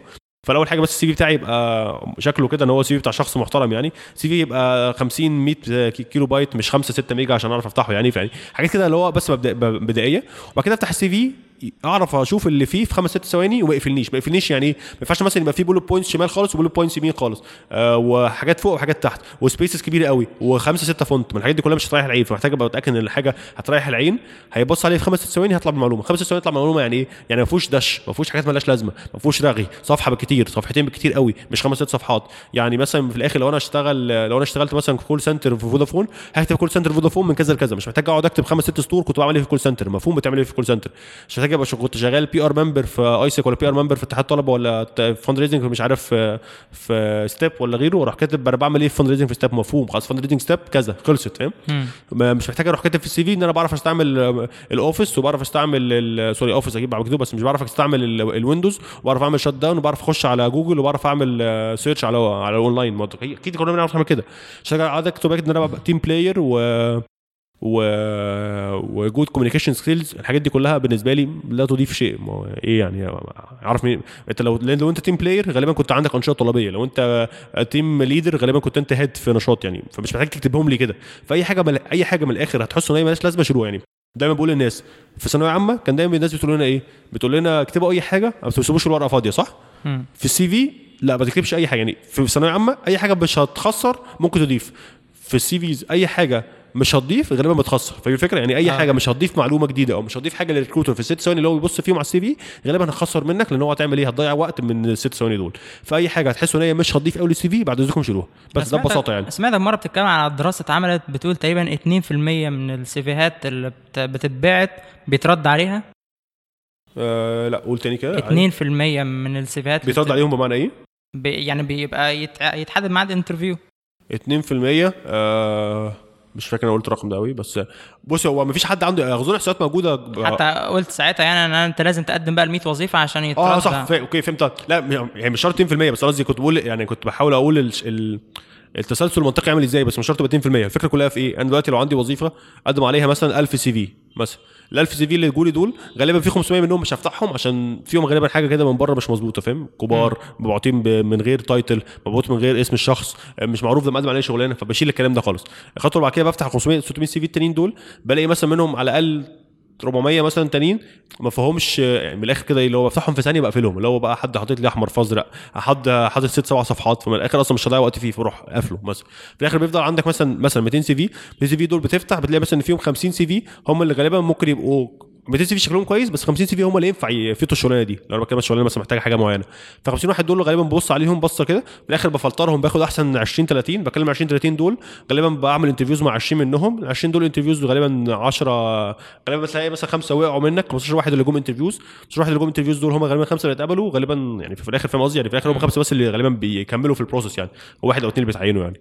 ففي الآخر ما فيش نسبة واضحة قوي في الحتة دي بس بتكلم في إن أنت الواحد محتاج يقدم كتير قوي عشان هو في الآخر أنت مش كل مرة ال CV بتاعك هيتفتح ومش كل مرة ال CV بتاعك هيبص عليه ومش كل مرة ال CV بتاعك هيبقى أحسن CV ومش كل مرة ال CV بتاعك هيبقى relevant مش كل مرة ال CV بتاعك هيوصل أصلا. فيعني محتاج الواحد يقعد يقدم كتير قوي عشان يزود فرصه ببساطة يعني. خلينا طب أقول مثال طيب دلوقتي أنا وواحد صاحبي إحنا اتنين في entry level job. يعني لسه متخرجين لسه ما عندناش خبرات في الشغل. ممكن يكون عندنا بقى خبرات في أنشطة طلابية أو ايا كان. لسه ما عندناش خبرة في الشغل. فاحنا اتنين مقدمين وال CV بتاعنا إحنا الاتنين عدى مرحلة الفلترة ماشي. دي إيه اللي بقى يخليني يعمل interview معايا وما يعملش interview مع صاحبي؟ غالبا لو أنت ال CV بتاع الشخص اللي فيه حاجات يعني ما أقدرش أقول إن هو حاجات relevant أكتر إن هو غالبا حد لسه خريج جامعة لسه جديد fresh يعني. ما فيش غالبا حاجة في ال CV هت يعني هتبقى قريبة من الشغلانه قوي. بس غالبا خلينا نبص على ال CV إن هو غالبا عمل تدريب في الصيف. عمل يعني كل ما يبقى عمل تدريب في الصيف أكتر كل ما يبقى أحسن. كل ما يبقى عمل أنشطة طلابية وأنشطة طوعيه أكتر كل ما يبقى أحسن. آه لو عنده لغات أكتر لو الشغلانة محتاجة لغات هيبقى أحسن. آه لو هو واخد كورسات لو الشغلانة محتاجة كورسات مثلا يعني. فاهم؟ فهي الفكرة إن هو كل ما ال CV بقى هيبقى مليان أكتر كل ما يبقى أحسن أكيد يعني. لو CV فيه اثنين أنشطة طلابية و CV تاني فيه 12 نشاط طلابي واثنين شغلانتين في الصيف وشغلانة part time social media مثلا moderator صفحه معينة. أكيد هتكلم الشخص اللي عنده CV أقوى يعني. فاهم الفكرة؟ يعني بس مجرد في الآخر هو سباق CVs يعني. سباق مين عنده skills أكتر يعني. أو مين عنده حاجات أكتر في ال CV بس في الآخر برضه مش هقعد أزود وأنا وأنا في الآخر ما- بضحك على الناس أو ما عملتش الحاجات دي وبضحك على الناس يعني بكذب يعني. وفي نفس الوقت مش هحطها وأنا بس مجرد إن أنا عملت نشاط طلابي إن أنا رحت حضرت meeting واحد وخلاص ما في الآخر لما أروح ال interview لي مش عارف أتكلم وما عنديش خبرة أقولها وما عنديش قصص أحكيها وفي الآخر ما ما استفدتش حاجة ان أنا مليت ال CV غير إن أنا بس دفعت فلوس من جيبي للتاكسي رايح جاي من المشوار يعني فاهم؟ ففي الآخر مش شطاره إن أنا أزود ال CV لو حاجات مش حقيقية يعني. في حاجة برضو معرفش ناس كتير ما تعرفهاش في فرق مثلا بين ال CV وال resume؟ ما بص يعني في الآخر في مصر الاثنين بيستعملوا نفس المسمى بس ببساطة ال resume اللي هو صفحة واحدة أو صفحتين. ال CV بتبقى حاجة أطول شوية. ال CV اللي هو أكتر لو أنت بقدم بقى على وظيفة بحثية بقدم على حاجة ليها علاقة ب research حاجة ليها علاقة ب masters فال CV اللي هو بيبقى يعني من الآخر بيحكي قصة حياتك ال publications بتاعتك الحاجات اللي حضرتها المؤتمرات اللي حضرتها الكتب اللي اشتركت في كتابتها. طريق- يعني اللي هو ال CV هو النسخة الأطول من ال resume نظريا يعني.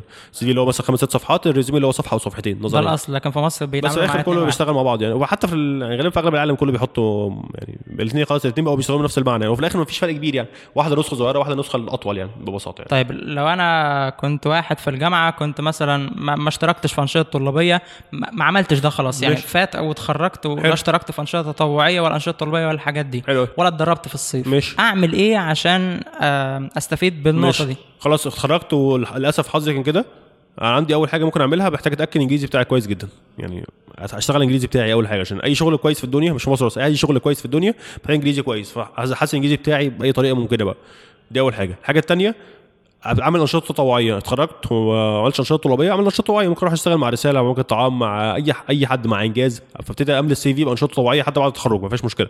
الانشطه الطلابيه خلصت بس الانشطه التطوعيه عمرها ما تخلص حتى لو عندك 50 سنة. فابتدي املى ال CV بأي حاجة ممكن تفيدني. يعني حملة ال CV من جزء الفكرة في الآخر برضو يعني أنا ممكن أكون قلتها كده غلط الفكرة مش إن أنا املى ال CV الفكرة إن أنا عملت حاجة مفيدة وبقولها في ال CV فاهم الفكرة؟ إن أنا أنا آسف إن أنا ممكن قلتها املى ال CV غلط. الفكرة إن أنا هو أنا مش هروح نشاط طلابي وأنزل في بنك الطعام أوزع أكل ولا أروح إنجاز اعمل أشتغل trainer part time عشان هكتبه في ال CV أنا بروح أشتغل في إنجاز part time trainer فبتعلم أحسن ال presentation skills بتاعتي. بتعلم إن أنا أشتغل مع فريق بتعلم إن أنا أشتغل أعمل content بشتغل في بنك الطعام مثلا في جزء بتاع ال fundraising فبشتغل إزاي الواحد يلم تطوعات. آه، للأسف يلم تبرعات. إزاي الواحد يعرف يعمل campaigns مثلا يعني بتكلم على بدي امثله ايا كان الأمثلة إيه. في الآخر الموضوع كله ان أنا بعمل انشطه تطوعيه عشان اتعلم منها حاجة.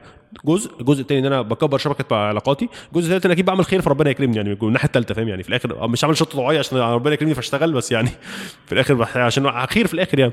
ففي الآخر ده جزء مهم جدا في الحتة دي. وفي الآخر خلاص عملتها فبكتبها في CV. ففي الآخر برضه أنا آسف إن أنا كنت قلتها املى ال CV مش قصدي املى ال CV بأي حاجة وخلاص. قصدي أعمل حاجة تفيدني وأبقى بفيد بيها غير نفسي وغيري وبعد كده بروح كده في ال CV. ده اللي قصدي عليه عشان ما حدش بس يفهمني غلط. فدي حاجة. بس لازم كمان تكون إضافة لمهاراتي. وعشان تفيدني في شغلي بعد كده. أكيد. وأي حاجة تعملها في الدنيا تبقى مفيدة يعني. إن شاء الله حتى لو نزلت بنك الطعام وزعت في في محافظة ثانية مرة الوجبات ولا رحت مع رسالة وزعت مش عارف إيه في الصعيد حتى لو ما لوش علاقة بمهارات لو مثلا لو أنت أول مرة تروح فيها المنيا. ما انت شفت حاجة جديدة في حياتك فاهم؟ شفت المنيا عاملة إزاي كبلد؟ يعني ما في الآخر لو اشتغلت في يوم من الأيام مثلا بقيت عارف المنيا دي يعني بدون مبالغة بس بقيت عارف المنيا فين. بقيت عارف طريق المنيا مثلا لو انت اشتغلت في يوم من الأيام sales أو اشتغلت في يوم من الأيام توزيع. بقيت عارف طريق المنيا ده بياخد قد إيه فاهم؟ بقيت عارف طريق المنيا ده كويس ولا مش كويس؟ طريق المنيا بتروح إزاي يعني؟ في حاجات كده بسيطة قوي حتى مش شرط تبقى حاجة كبيرة.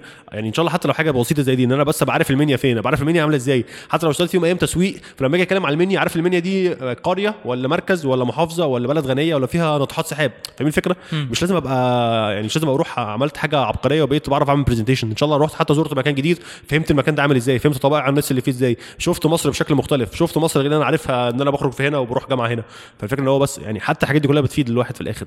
فده جزء. الحاجة الثانية غير غير انجليزي وغير انشطه طوعيه آه، ابتدي باخد كورسات يعني مش هاخد كورسات آه، في اي حاجة خلاص زي ما قلت بس اخد كورسات حاجات عشان تزود مثلا عايز اشتغل HR طب اخد كورسات HR أروح اخد كورسات HR بفلوس ممكن لو حاجة هتفيدك واكاديميه مفيدة لو أنا معيش فلوس أو مش عايز أحط فلوس كتير قوي في كورسات ولسه ما اشتغلتش ممكن أخش بقى على حاجات online MOOCs وكده يعني فاهم؟ آخد برضه كورسات اجاوب بيها نفسي. لو أنا في الجامعة ما اخدش كورسات عشان دي مش أهم حاجة بس خرجت من الجامعة وما عملتش آه، حاجة في الجامعة ومش لاقي شغل محتاج بقى ساعتها أبتدي أطور نفسي شوية. هي الشركات الشركات بتعترف بالحاجات دي اللي هي ال MOOCs وال online courses والحاجات دي؟ بص مش قوي. على قد ما هي هتبقى بتضيف لك معلومات لما تروح ت- هتعمل interview هتبقى بتعرف تتكلم فاهم قصدي؟ يعني. هتبقى يعني هيضيف حاجة إن أنت هيبان إن أنت شخص بتعمل حاجة مفيدة في حياتك غير إن أنت قاعد بتاع PlayStation جزء منها يعني. الجزء التاني إن أنت هتبقى عندك معلومات لنفسك عشان لما تروح تعمل interview تعرف تتكلم. لما تشتغل تعرف تشتغل لو جالك أي فرصة تعرف تعمل تشتغل فيها ببساطة يعني. والحاجة بقى الأهم اللي بشوفها بصراحة لو حد ما عملش أي حاجة في الجامعة وشايف إن ال CV بتاعه فاضي خالص وبيقدم على شغل ما بيجيلوش اشتغل في أي حاجة. اشتغل في أي حاجة ده يعني إيه؟ روح أشتغل بقى مثلا روح أشتغل بقى فاهم sales في فيرجن بقى ولا sales أساسية. روح أشتغل في call center آه، روح أشتغل آه، social media يعني شوف أي شغلانة من الشغلانات اللي ممكن تبقى مش هقول لك مش شغلانة وحشة مش شغلانة بسيطة اللي هي مش محتاجة set of skills مرعبة واشتغلها في الأول لحد ما ربنا يكرم وتروح اللي بعديها. يعني ما ينفعش تبقى تخرج من الجامعة ولا عملت أنشطة طلابية ولا عملت أنشطة طوعيه ولا اشتغلت في الصيف ولا الإنجليزي بتاعك هايل آه وبتقدم على شغل ما يجيلكش ويقول لك أنا مش عايز أشتغل call center عشان خريج هندسة أو خريج إعلام. يعني خلاص مش يعني يعني ما أعرفش يعني لو عندك حل تاني قوله لي وأنا هقوله للناس يعني ما عنديش مشكلة مش, بقول إن أنت غلط بس لو أنت يا ماركو عندك حل تاني غير اللي أنا بقوله قوله لي وأنا هقوله للناس مش يعني بجد هقوله للناس فعلا وهتبنى الحل بتاعك. بس أنا كيحيى ما عنديش حل بكرة واحد يعمله لو هو متخرج ومش عامل مش مظبط نفسه وفرصه قليلة بيقدم على شغل ما يجيلوش غير إن هو يشتغل في call center يعني هعمل إيه فاهم؟ وفي الآخر أروح call center أقعد فيه سنة لحد ما يجي حاجة تانية وخلال السنة دي أنا برضه بعمل أنشطة طوعيه وبظبط الإنجليزي وبحسن نفسي خلاص اشتغلت call center ممكن بعد حاجة تانية خلاص يبقى عندي experience وبقى عندي شوية skills واحد واحد اشتغل call center هو برضه بيتعلم بيحسن اللغة بتاعته هو في call center English بيحسن خلاص بقى بيعرف يشتغل في فريق بيعرف يشتغل تحت ضغط. الناس بتوع call center بي... أصلا بيعرفوا يشتغلوا تحت ضغط مرعب يعني. ضغط مرعب وزن وشغلانة متعبة جدا. بعرف أشتغل مع فريق ما أعرفش أشتغل مع حد يبقى فوقية ما بعرفش أشتغل مع مدير ما بعرفش أشتغل مع عملاء عشان في الآخر بكلم عملاء 24 ساعة بعدي حتى ال customer service عندي اتحسنت ففي الآخر بتكلم فيه إن هو ما عندكش حل تاني روح اشتغل في شغلانة اللي هي ممكن تبقى دارجة والناس مش عايزاها. روح اشتغل تل... مثلا ممكن أحد الحاجات اللي ممكن الناس تكون في بعض الأحيان مش بتحبها الشغل بتاع ال sales outdoor بتاع البنوك اللي هو البنوك أو التأمين. لو شركات التامين والبنوك بيبقوا عايزين ناس sales outdoor sales outdoor مش بيمشي في الشارع على هاوي يلف على الناس يبيع حاجة. حتى بغض النظر إن حتى حد بيعمل كده عشان ما عندوش فرصة ده مش عيب بس بتكلم إن هو ال sales outdoor ده ببساطة بيروح يعدي على الشركات مش بيعدي يخبط على الباب بس يعني هو عنده لسته الشركات بيروح يقابلهم عشان يبيع لهم منتجات التأمين أو منتجات البنك. فالشركات بس الشغلات دي محدش بيحب يشتغلها كتير قوي. فبقول لك في الآخر هتلاقي شغلانة مش شرط تبقى أحسن حاجة في الدنيا بس هتلاقي شغلانة تبتدي فيها حتى لو سنة أو ست شهور أو ثلاث شهور لحد ما ربنا يكرم يعني. ولو أنت شاطر غالبا هتعرف تتحرك يعني. عايزين نوصل إن أي حاجة هتبقى أحسن من أنت قاعد في البيت. أي شغلانة هتضيف لك. أنا رأيي كده أنا في رأيي بالآخر هو أنا بشوف كده الشغل بيجيب شغل. أنت وانس حطيت رجلك في حاجة تلاقي حاجة بعديها جت. تفضل قاعد في البيت مستني الشغلانة المثالية أحتمال تيجي بس هتاخد وقت كتير لحد ما تيجي وغالبا هتيجي الواحد من عشرة. يعني في تسعة تانيين مش هيجيلهم فاهم؟ بيفضلوا قاعدين. وكمان وغالبا اللي بيحصل إيه؟ اللي بيفضل قاعد سنة في البيت بيقول لك مش عايز اشتغل غالبا أو سنتين مش عايز اشتغل عشان مستني الشغلانه المثالية أو الشغلانة اللي هي تليق بمؤهلاتي و... واللي بيتصرف عليا يعني بالبلدي sorry في الكلمة اللي بيتصرف عليا. غالبا كمان سنتين بيبتدي في اللي أنت أو أنا ابتدينا فيه من سنتين فاهم قصدي؟ يعني أنا وانت ابتدينا من سنتين call center وبقينا بعد سنتين في حتة كويسة أو في حاجة أحسن شوية هو غالبا بعد سنتين هيبتدي لسه في call center فهو اتأخر سنتين ما عملش فيهم حاجة غير ان هو عمال يصرف من أو فلوس أهله يعني. تمام. أنا كنت. وإحنا بنتكلم قبل ما نبتدي التسجيل آه سألتك على موضوع ال sessions اللي أنتوا بتعملوها اللي هي career advising sessions okay. وانت قلت لي إن إحنا بنعمل مثلا حاجات لل supply chain لل HR حاجات متخصصة لمجالات معينة. بس أنا سألتك طب لو أنا المجال بتاعي ده ما بتتعملوش sessions مثلا المجال اللي أنا عايز أشتغل فيه إزاي أقدر أعرف الحاجات المطلوبة في المجال ده الكورسات اللي المفروض آخدها السمات الشخصية اللي تكون عندي إزاي أقدر أعرف ده لوحدي؟ بص في كذا حل. في حل إن في يعني إحنا مثلا في حاجة فكرة اللي إحنا بنعمله إن إحنا بنعمل career coaching أو career counseling بس بنعمله في مجموعات اللي هو بيجيب من 10 ل 30 واحد مثلا نعمل لهم ال career session في ناس ثانية بتعمل career coaching 1 1 يعني في ناس كتير موجودة. يعني ممكن حتى أبقى أبعت لسته بالناس اللي بتعمل الحاجات دي. أنا ما جربتش حد بنفسي بس في ناس كتير بتعمل يعني. فممكن ساعتها تروح تقعد مع career coach أو career trainer يتكلم معاك على حتة إن أنا عايز أشتغل في مجال معين. فالمجال ده هنفع فيه ولا ما ينفعش؟ إيه الصفات؟ إيه الحاجات دي كلها؟ فده أول حل. إن أنا أروح لل career coach وأدفع له. بس غالبا بفلوس أجي بقى الفلوس دي 200 جنيه أو 1000 جنيه أو 2000 جنيه بس في الآخر في fees معينة. وأقعد مع شخص يقول لي أعمل إيه. الموضوع. مستاهل يعني. في الآخر يعني ده مستقبلك فاكيد يعني يعني لو لو حد عنده قدره يعني طبعا مش كل الناس عندها قدره مالية بس في ناس كتير جدا ممكن تكون بتصرف 200 جنيه في خروجة. ف 200 جنيه في خروجة ولا 200 جنيه في مستقبلي أكيد 200 جنيه في مستقبلي يعني.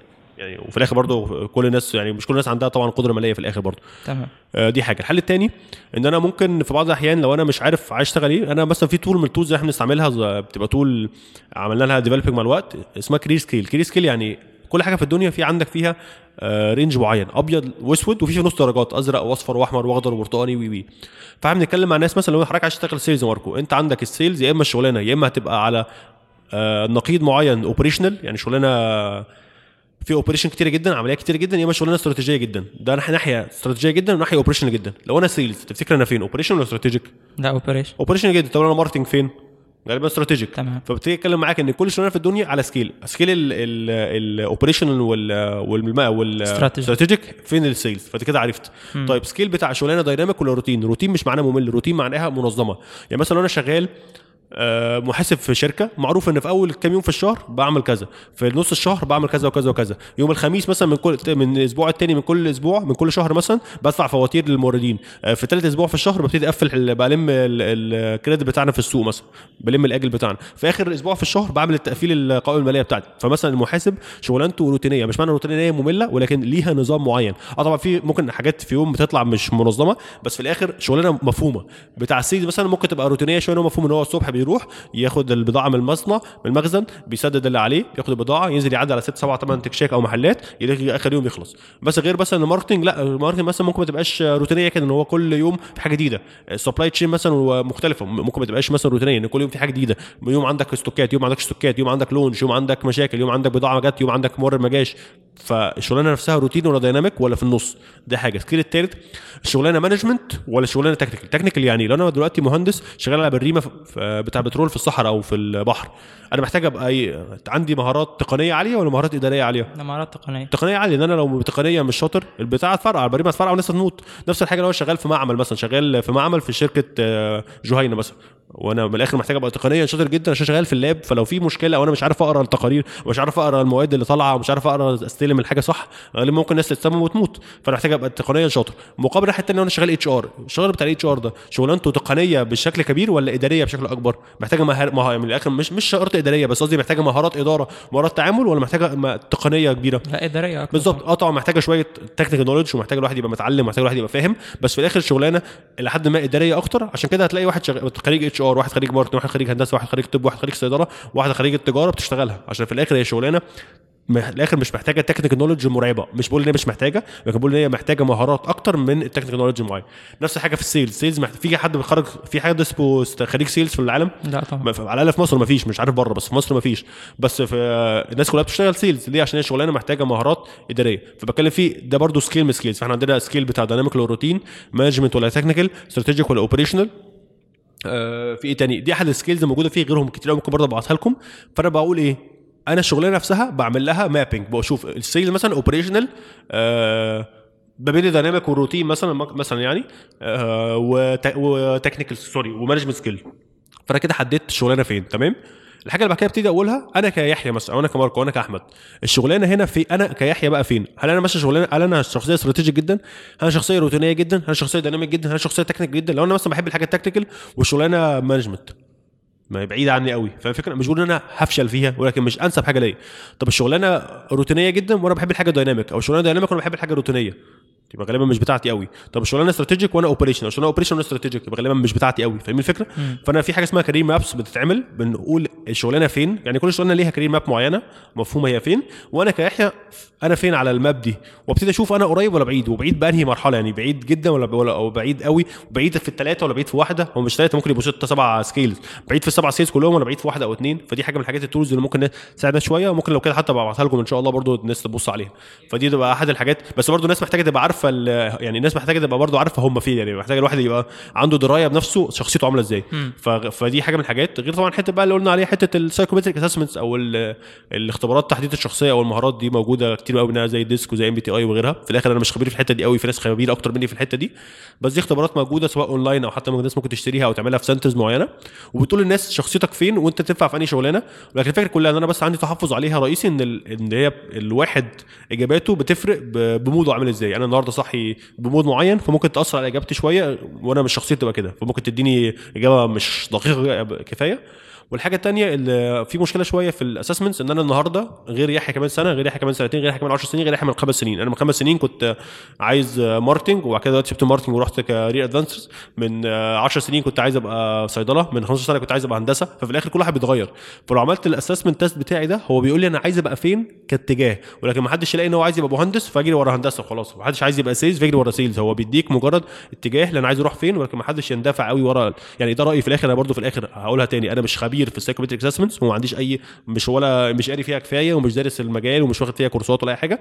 فمش أحسن واحد يتكلم عنها ولكن دي بعض التحفظات اللي عندي وفي الآخر برضه في ناس خبراء في المجال ده ممكن يتسألوا أحسن مني للأمانة برضه يعني. بس أكيد يعني إن الإنسان لما ينزل ويجرب ويشتغل طبيعي. وي- ويعرف إيه اللي بيحبه. وطبعا ودي أهم طبعا وصح إنك قلت يا ماركو كده اسف لو قطعتك بس صح يعني أنا بس أنا عرفت أنا عايز أعمل إيه بعد ما في الجامعة اشتركت في أنشطة كتير بعد ما عملت تطوع كتير بعد ما اشتغلت في كذا شركة بعد ما اشتغلت في كذا منظمة لقيت في الآخر أنا مش عايز كل ده عايز أعمل career advance عشان عاجباني حتة ال... مش HR ولكن عاجباني حتة ال career نفسها إن أنا أبقى career partner مع الناس وأبتدي أعمل career service للناس. ف... فده في الآخر لقيته بعد التجربه يعني لو كنت عملت 13000 test ما كنتش عارف أنا ما كنتش عارف في حاجة اسمها كده أصلا فاهم؟ هو في حد في مصر يعرف في حاجة اسمها career coaching أو career counseling مفيش حد أصلا يعرف فاهم؟ فما كنتش اعرف غير لو كنت جربت يعني. تمام. وكمان خمس سنين ممكن تلاقيني أصلا فاتح شركة آه، آه، فاهم؟ ديكور. الله أعلم فاهم؟ يعني في الآخر محدش عارف إيه ال- القدر مخبيه يعني. تمام. ال- الجزء الثاني مهم جدا وأنا عارف إن الوقت يعني طولنا شوية. الجزء بتاع ال interview. Okay. إيه إيه الحاجات الأساسية اللي لازم تكون أكون مجهزها قبل ما أروح ال interview؟ واللي في وسط ال interview لازم أكون بعملها وايه الانطباع اللي اسيبه عند الناس؟ خلينا نقول خمس حاجات يعني طبعا الموضوع عمره ما يتقفل وعمره ما يت- يتلم في قعده واحدة. بس هو في خمس حاجات رئيسية ممكن نقولها أول حاجة خالص واحد محتاج يبقى مجهز كويس. مجهز كويس يعني إيه هديك مثلا مثال. ما ينفعش أبقى رايح مثلا شركة بيبسي واتسأل إيه منتجات بيبسي راح أقول لهم دساني مثلا. فاهم قصدي؟ ما ينفعش ابقى رايح مثلا اتسال في شركة نسل شركه نسل شركه إيه أقول لهم شركة فرنسية فاهم قصدي؟ مثلا شركة سويسرية أو مقرها في سويسرا بمعنى أصح يعني. فالمعنى ببساطة محتاج أبقى مجهز كويس أنا رايح أشتغل في أنهي شركة الشركة دي بتعمل إيه؟ الشركة دي عندها كام مصنع؟ الشركة دي بيبيع بقد إيه؟ الشركة دي فيها كام موظف؟ الشركة دي مين مديرها؟ الشركة دي شركة خاصة ولا شركة عامة ولا شركة مساهمة ولا شركة مصرية ولا شركة فرنسوية ولا شركة إيه؟ محتاج أبقى عارف الشركة دي أصلا بتبيع إيه؟ محتاج أبقى فاهم ال position نفسه ال position عامل إزاي؟ مش حد كان يقول لي في شغلانة sales فروح وخلاص طب ال sales بيعمل إيه جوه الشغلانه ال sales ده في تحتيه في حاجة اسمها sales planning وحاجه اسمها sales forecasting وفي حاجة اسمها sales analysis وفي حاجة اسمها sales support في حاجة اسمها distributor management في حاجة اسمها wholesale وفي حاجة اسمها retail يعني وفي في مليون حاجة تحت ال sales محتاج أبقى عارف رايح رايح أشتغل في إيه في ال sales فأول حاجة التجهيز مهم جدا التجهيز مش صعب التجهيز ممكن أسأل الشخص اللي رايح أسأله قبل ما أروح إيه اللي محتاج أجهزه حتى في يعني لما حد يكلمني ممكن أسأله محتاج أجهز إيه ما فيهاش حاجة عيب. لو ما سألنيش ممكن أشوف مين شغال في الشغلانة دي أو مين شغال في الشركة دي وأسأله. لو ما أعرفش حد هكتب post على فيسبوك هتلاقي 1000 مين وجب وقال لك تعمل إيه. مش عارف ابعت على LinkedIn مش عارف ابعت لي واقول لك ان شاء الله يعني لو عرفت يعني. آه، ففي الآخر في مليون حاجة الواحد ممكن يعرفها قبل ما يروح عشان يحضر نفسه. دي أول حاجة. حاجة تانية مهمة شوية إن الواحد جوه ال interview ما يسألش على الشغل مواعيد الشغل والفلوس غير لما يتسأل وكده كده هيتسأل أو هيتقال له. يعني بلاش الواحد يسبق قوي في حتة الفلوس ومواعيد الشغل والأجازات غير لما يتسأل وهتيجي كده كده في ال interviews الحاجة الثالثه مهمة شوية في ال interviews إن الواحد محتاج يبقى دايما حاطط في دماغه إن ال interview ده مش آخر الدنيا. لو ما اتقبلتش مش أزمة. فالواحد ما يبقاش متوتر ما يبقاش خايف ما يبقاش حاسس إن هي يعني أديكم مثال مثلا آه، في ناس اعرفهم صحابي راحوا اول ما اتخرجوا 36 interview ما اتقبلوش واتقبلوا في ال interview 37 في واحدة من اكبر الشركات اللي في الدنيا في البترول فاهم قصدي؟ فمش شرط ان أنا رحت interview ما اتقبلتش ان أنا دي اخر الدنيا عادي يعني. وايه المشكلة لو رحت interview ما اتقبلتش يعني؟ يعني هيحصل إيه يعني؟ هي- هي- هيطردوني فاهم؟ هياخدوا مني هياخدوا مني 50 جنيه وأنا خارج يعني اللي هو مش هياخدوا مني 50 جنيه وأنا ماشي يعني فاهم؟ يعني روح interviews هيحصل حتى لو انت بتخاف حتى لو انت متوتر ما كلنا بنخاف من ال interviews بس هتيجي مع الوقت. فدي برضو حاجة من الحاجات الثالثه المهمة إن الواحد ما يخافش. آه، حاجة رابعة مهمة في ال interviews شوية إن دايما في حاجة في ال interviews مهمة قوي اسمها سي بي اي سي بي اي اللي هو competency based interviews اللي هي عارفين الأسئلة اللي هي بتاعت اللي هو اديني موقف كنت فيه عندك قدرة على تحمل المسؤولية اديني موقف كنت عندك فيه قدرة على حل مشاكل كنت عندك قدرة على إنك تاخد قرار. فالأسئلة دي كل الشركات الكبيرة سواء حتى الم- المصرية أو ال multinational بتعمل interviews مع الناس كلها سواء خريجين جداد أو حتى ناس قديمة شوية. سي بي اي سي بي اي يعني إيه؟ اللي بسألك سؤال آه، يعني حتى خلي الناس بغض النظر عن إحنا مش هنقدر طبعا نشرحها كلها بشكل تفصيلي بس خلي الناس لما تروح آه، تسمع البودكاست إن شاء الله تكتب على جوجل تكتب سي بي اي سي بي اي انترفيوز وبعد كده تكتب STAR approach star اللي هو نجمة S T A R approach وتقرا شوية على الحتة دي إن هو فكرة كل الشركات بتعين عن طريق CBI فأنا محتاج أبقى فاهم ال CBI ده عامل إزاي بيجاوب عليه إزاي. مش مفيش حاجة اسمها يجاوب عليه إزاي عشان في الآخر هي يعني كل سؤال وليه إجابته يعني وكل موقف مختلف عن التاني.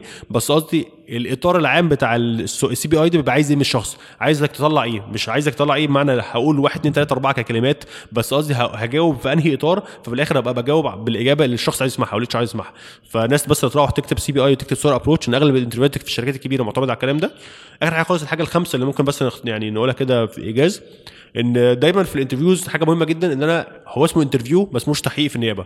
أنا بتسأل أنا في مقابلة عمل اسمها إيه مقابلة؟ مقابلة يعني ماركو بيسألني وأنا بسأل ماركو مش قاعد في تحقيق بعمل اسئله اسئله اسئله وتاخد بياناتي. ففي الآخر في ال interview اسال يعني عايز تسأل على الشغلانه أسأل عايز تسأل على الشركة اسال زي ما بقول لك ما تسألش على الفلوس ومواعيد الشغل غير في الآخر خالص أو بعد ما ال interview يخلص يعني sorry بعد ما هم يقولوا لك. بس اسال حاجات تانية مهمة قوي الشركة دي آه، الإدارة عاملة إزاي؟ في كام واحد معايا في الفريق في كام واحد زيي؟ الناس بتقعد كام آه، فترة قد إيه في الشغلانة؟ الناس بترقى بعد قد إيه؟ الناس بتقيم إزاي في الشغلانة دي؟ الشركة إيه مشاكلها؟ آه، يعني محتاج أبقى عارف الشركة أنا عليها إيه طبيعة الشغل عاملة إزاي؟ مش طبيعه الشغل عامله إزاي؟ يعني مش من كام لكام. الشغل عامله إزاي؟ يعني أنا بشتغل على ال Excel بنزل الشارع بسافر بقابل مين؟ بقابل عملاء. يعني محتاج ابقى فاهم الشغلانة عاملة إزاي عشان حتى لما أروح الشغلانة دي أو حتى لو أروح ال interview اللي بعده ابقى فاهم. حتى لو الشغلانة دي ما جاتش لما أروح interview شبه الشغلانة دي في شركة تانية في يوم من الأيام ابقى حتى عارف الشغلانة عاملة إزاي أكتر فاهم؟ فمحتاج الواحد دايما. يعني interview الواحد يستغله في الآخر هو دايما بيتسال سؤال في الآخر ال interview في اغلب الحالات. بعد يعني انت مثلا ماركو بيتعمله interview. فأنا بسألك يا ماركو هل عندك أي أسئلة؟ في العادي ماركو بيبقى خلاص تعب ال interview يقول لك لا شكرا ويروح مروح عشان خلاص تعب وفرهط وخايف وتوتر وعرق وكل حاجة. لا اسأل فاهم وفي الآخر محتاج تسأل أسئلة معينة. زي إيه؟ زي الشركة دي بتاع إيه ال process بتاع التعيين؟ إيه الخطوة الجاية؟ بتقيموا الشغل إزاي؟ الناس بتنجح إزاي في الشركة دي؟ إيه معايير النجاح في الشركة؟ إيه مش أهم مشاكل الشركة؟ الشركة إيه تطلعاتها؟ الشركة إيه خططها الفترة الجاية؟ أنا هب report لمين؟ في كام واحد فوقية؟ في كام واحد تحتي؟ في كام واحد معايا في ال team طبيعة الشغل عاملة إزاي؟ أنا بعمل إيه؟ إزاي أصلا بتقيسوا إزاي من الآخر هتقولوا أنا كيحيى شاطر ولا مش شاطر يعني من الآخر هو بتقيسوا إزاي؟ أدائي في الشركة دي أو في الشغلانة دي. يعني كل دي حاجات ممكن تتسأل وتبين إن أنا شخص جاي مهتم بالشغلانة مش جاي عشان عرفت إن في interview وعايز أشتغل وخلاص يعني. في فرق بين واحد عايز يشتغل وخلاص عشان قاعد في البيت ودخل الدخل لنفسه وده طبعا حاجة أساسية لازم كلنا نعملها. وفرق بين حد جاي عايز شغلانة ومهتم بيها وعايز يعرف وعايز يكبر في الشركة دي. دي بتبان جدا وبتفرق جدا في ال interview ده كده بإيجاز حتة بس في ال interviews ممكن الحاجات اللي هو الخمس حاجات الرئيسية الناس دايما بتتلخبط فيهم أو بتسبب لهم مشاكل. وأهم حاجة ثانية أقولها CBI interviews و STAR approach بصوا عليه بس على جوجل كده هتلاقوا فيها الموضوع بسيط جدا مش هياخد منكم 10 دقائق بس هيفرق معاكم بالسما بالارض في ال interviews إن شاء الله يعني. يحيى أنا يعني أول حاجة بشكرك جدا على عليه. الحوار ده وأنا أنا انبسطت جدا ولسه عندي أسئلة كتير جدا أسألها عن حاجات كتير وواثق إن كمان الناس عندها أسئلة فممكن ماشي. أطلب منك إن إحنا يبقى في عندنا مرة تانية نقعد مع بعض وكمان الناس تشارك بالأسئلة بتاعتها. يا ريت أنا تحت أمركم. متشكر جدا ليك يا عفوا ليه ميرسي لماركو ميرسي لأحمد وميرسي كل الناس. شكرا جزيلا. كل الحاجات اللي اتكلم عنها يحيى تقدر تلاقيها موجودة في ال show notes الخاصة بالحلقة على موقعنا. increaseeg.com forward slash 4 كمان لو مش عايز تفوتك أي حلقة جديدة من البودكاست بتاعنا تقدر تعمل subscribe على iTunes أو على Stitcher وممكن كمان تدخل على موقعنا increaseeg.com forward slash subscribe عشان تقدر تلاقي خطوة بخطوة إزاي تعمل subscription. بكده تنتهي حلقة الأسبوع ده. نتقابل إن شاء الله في حلقة جديدة الأسبوع الجاي.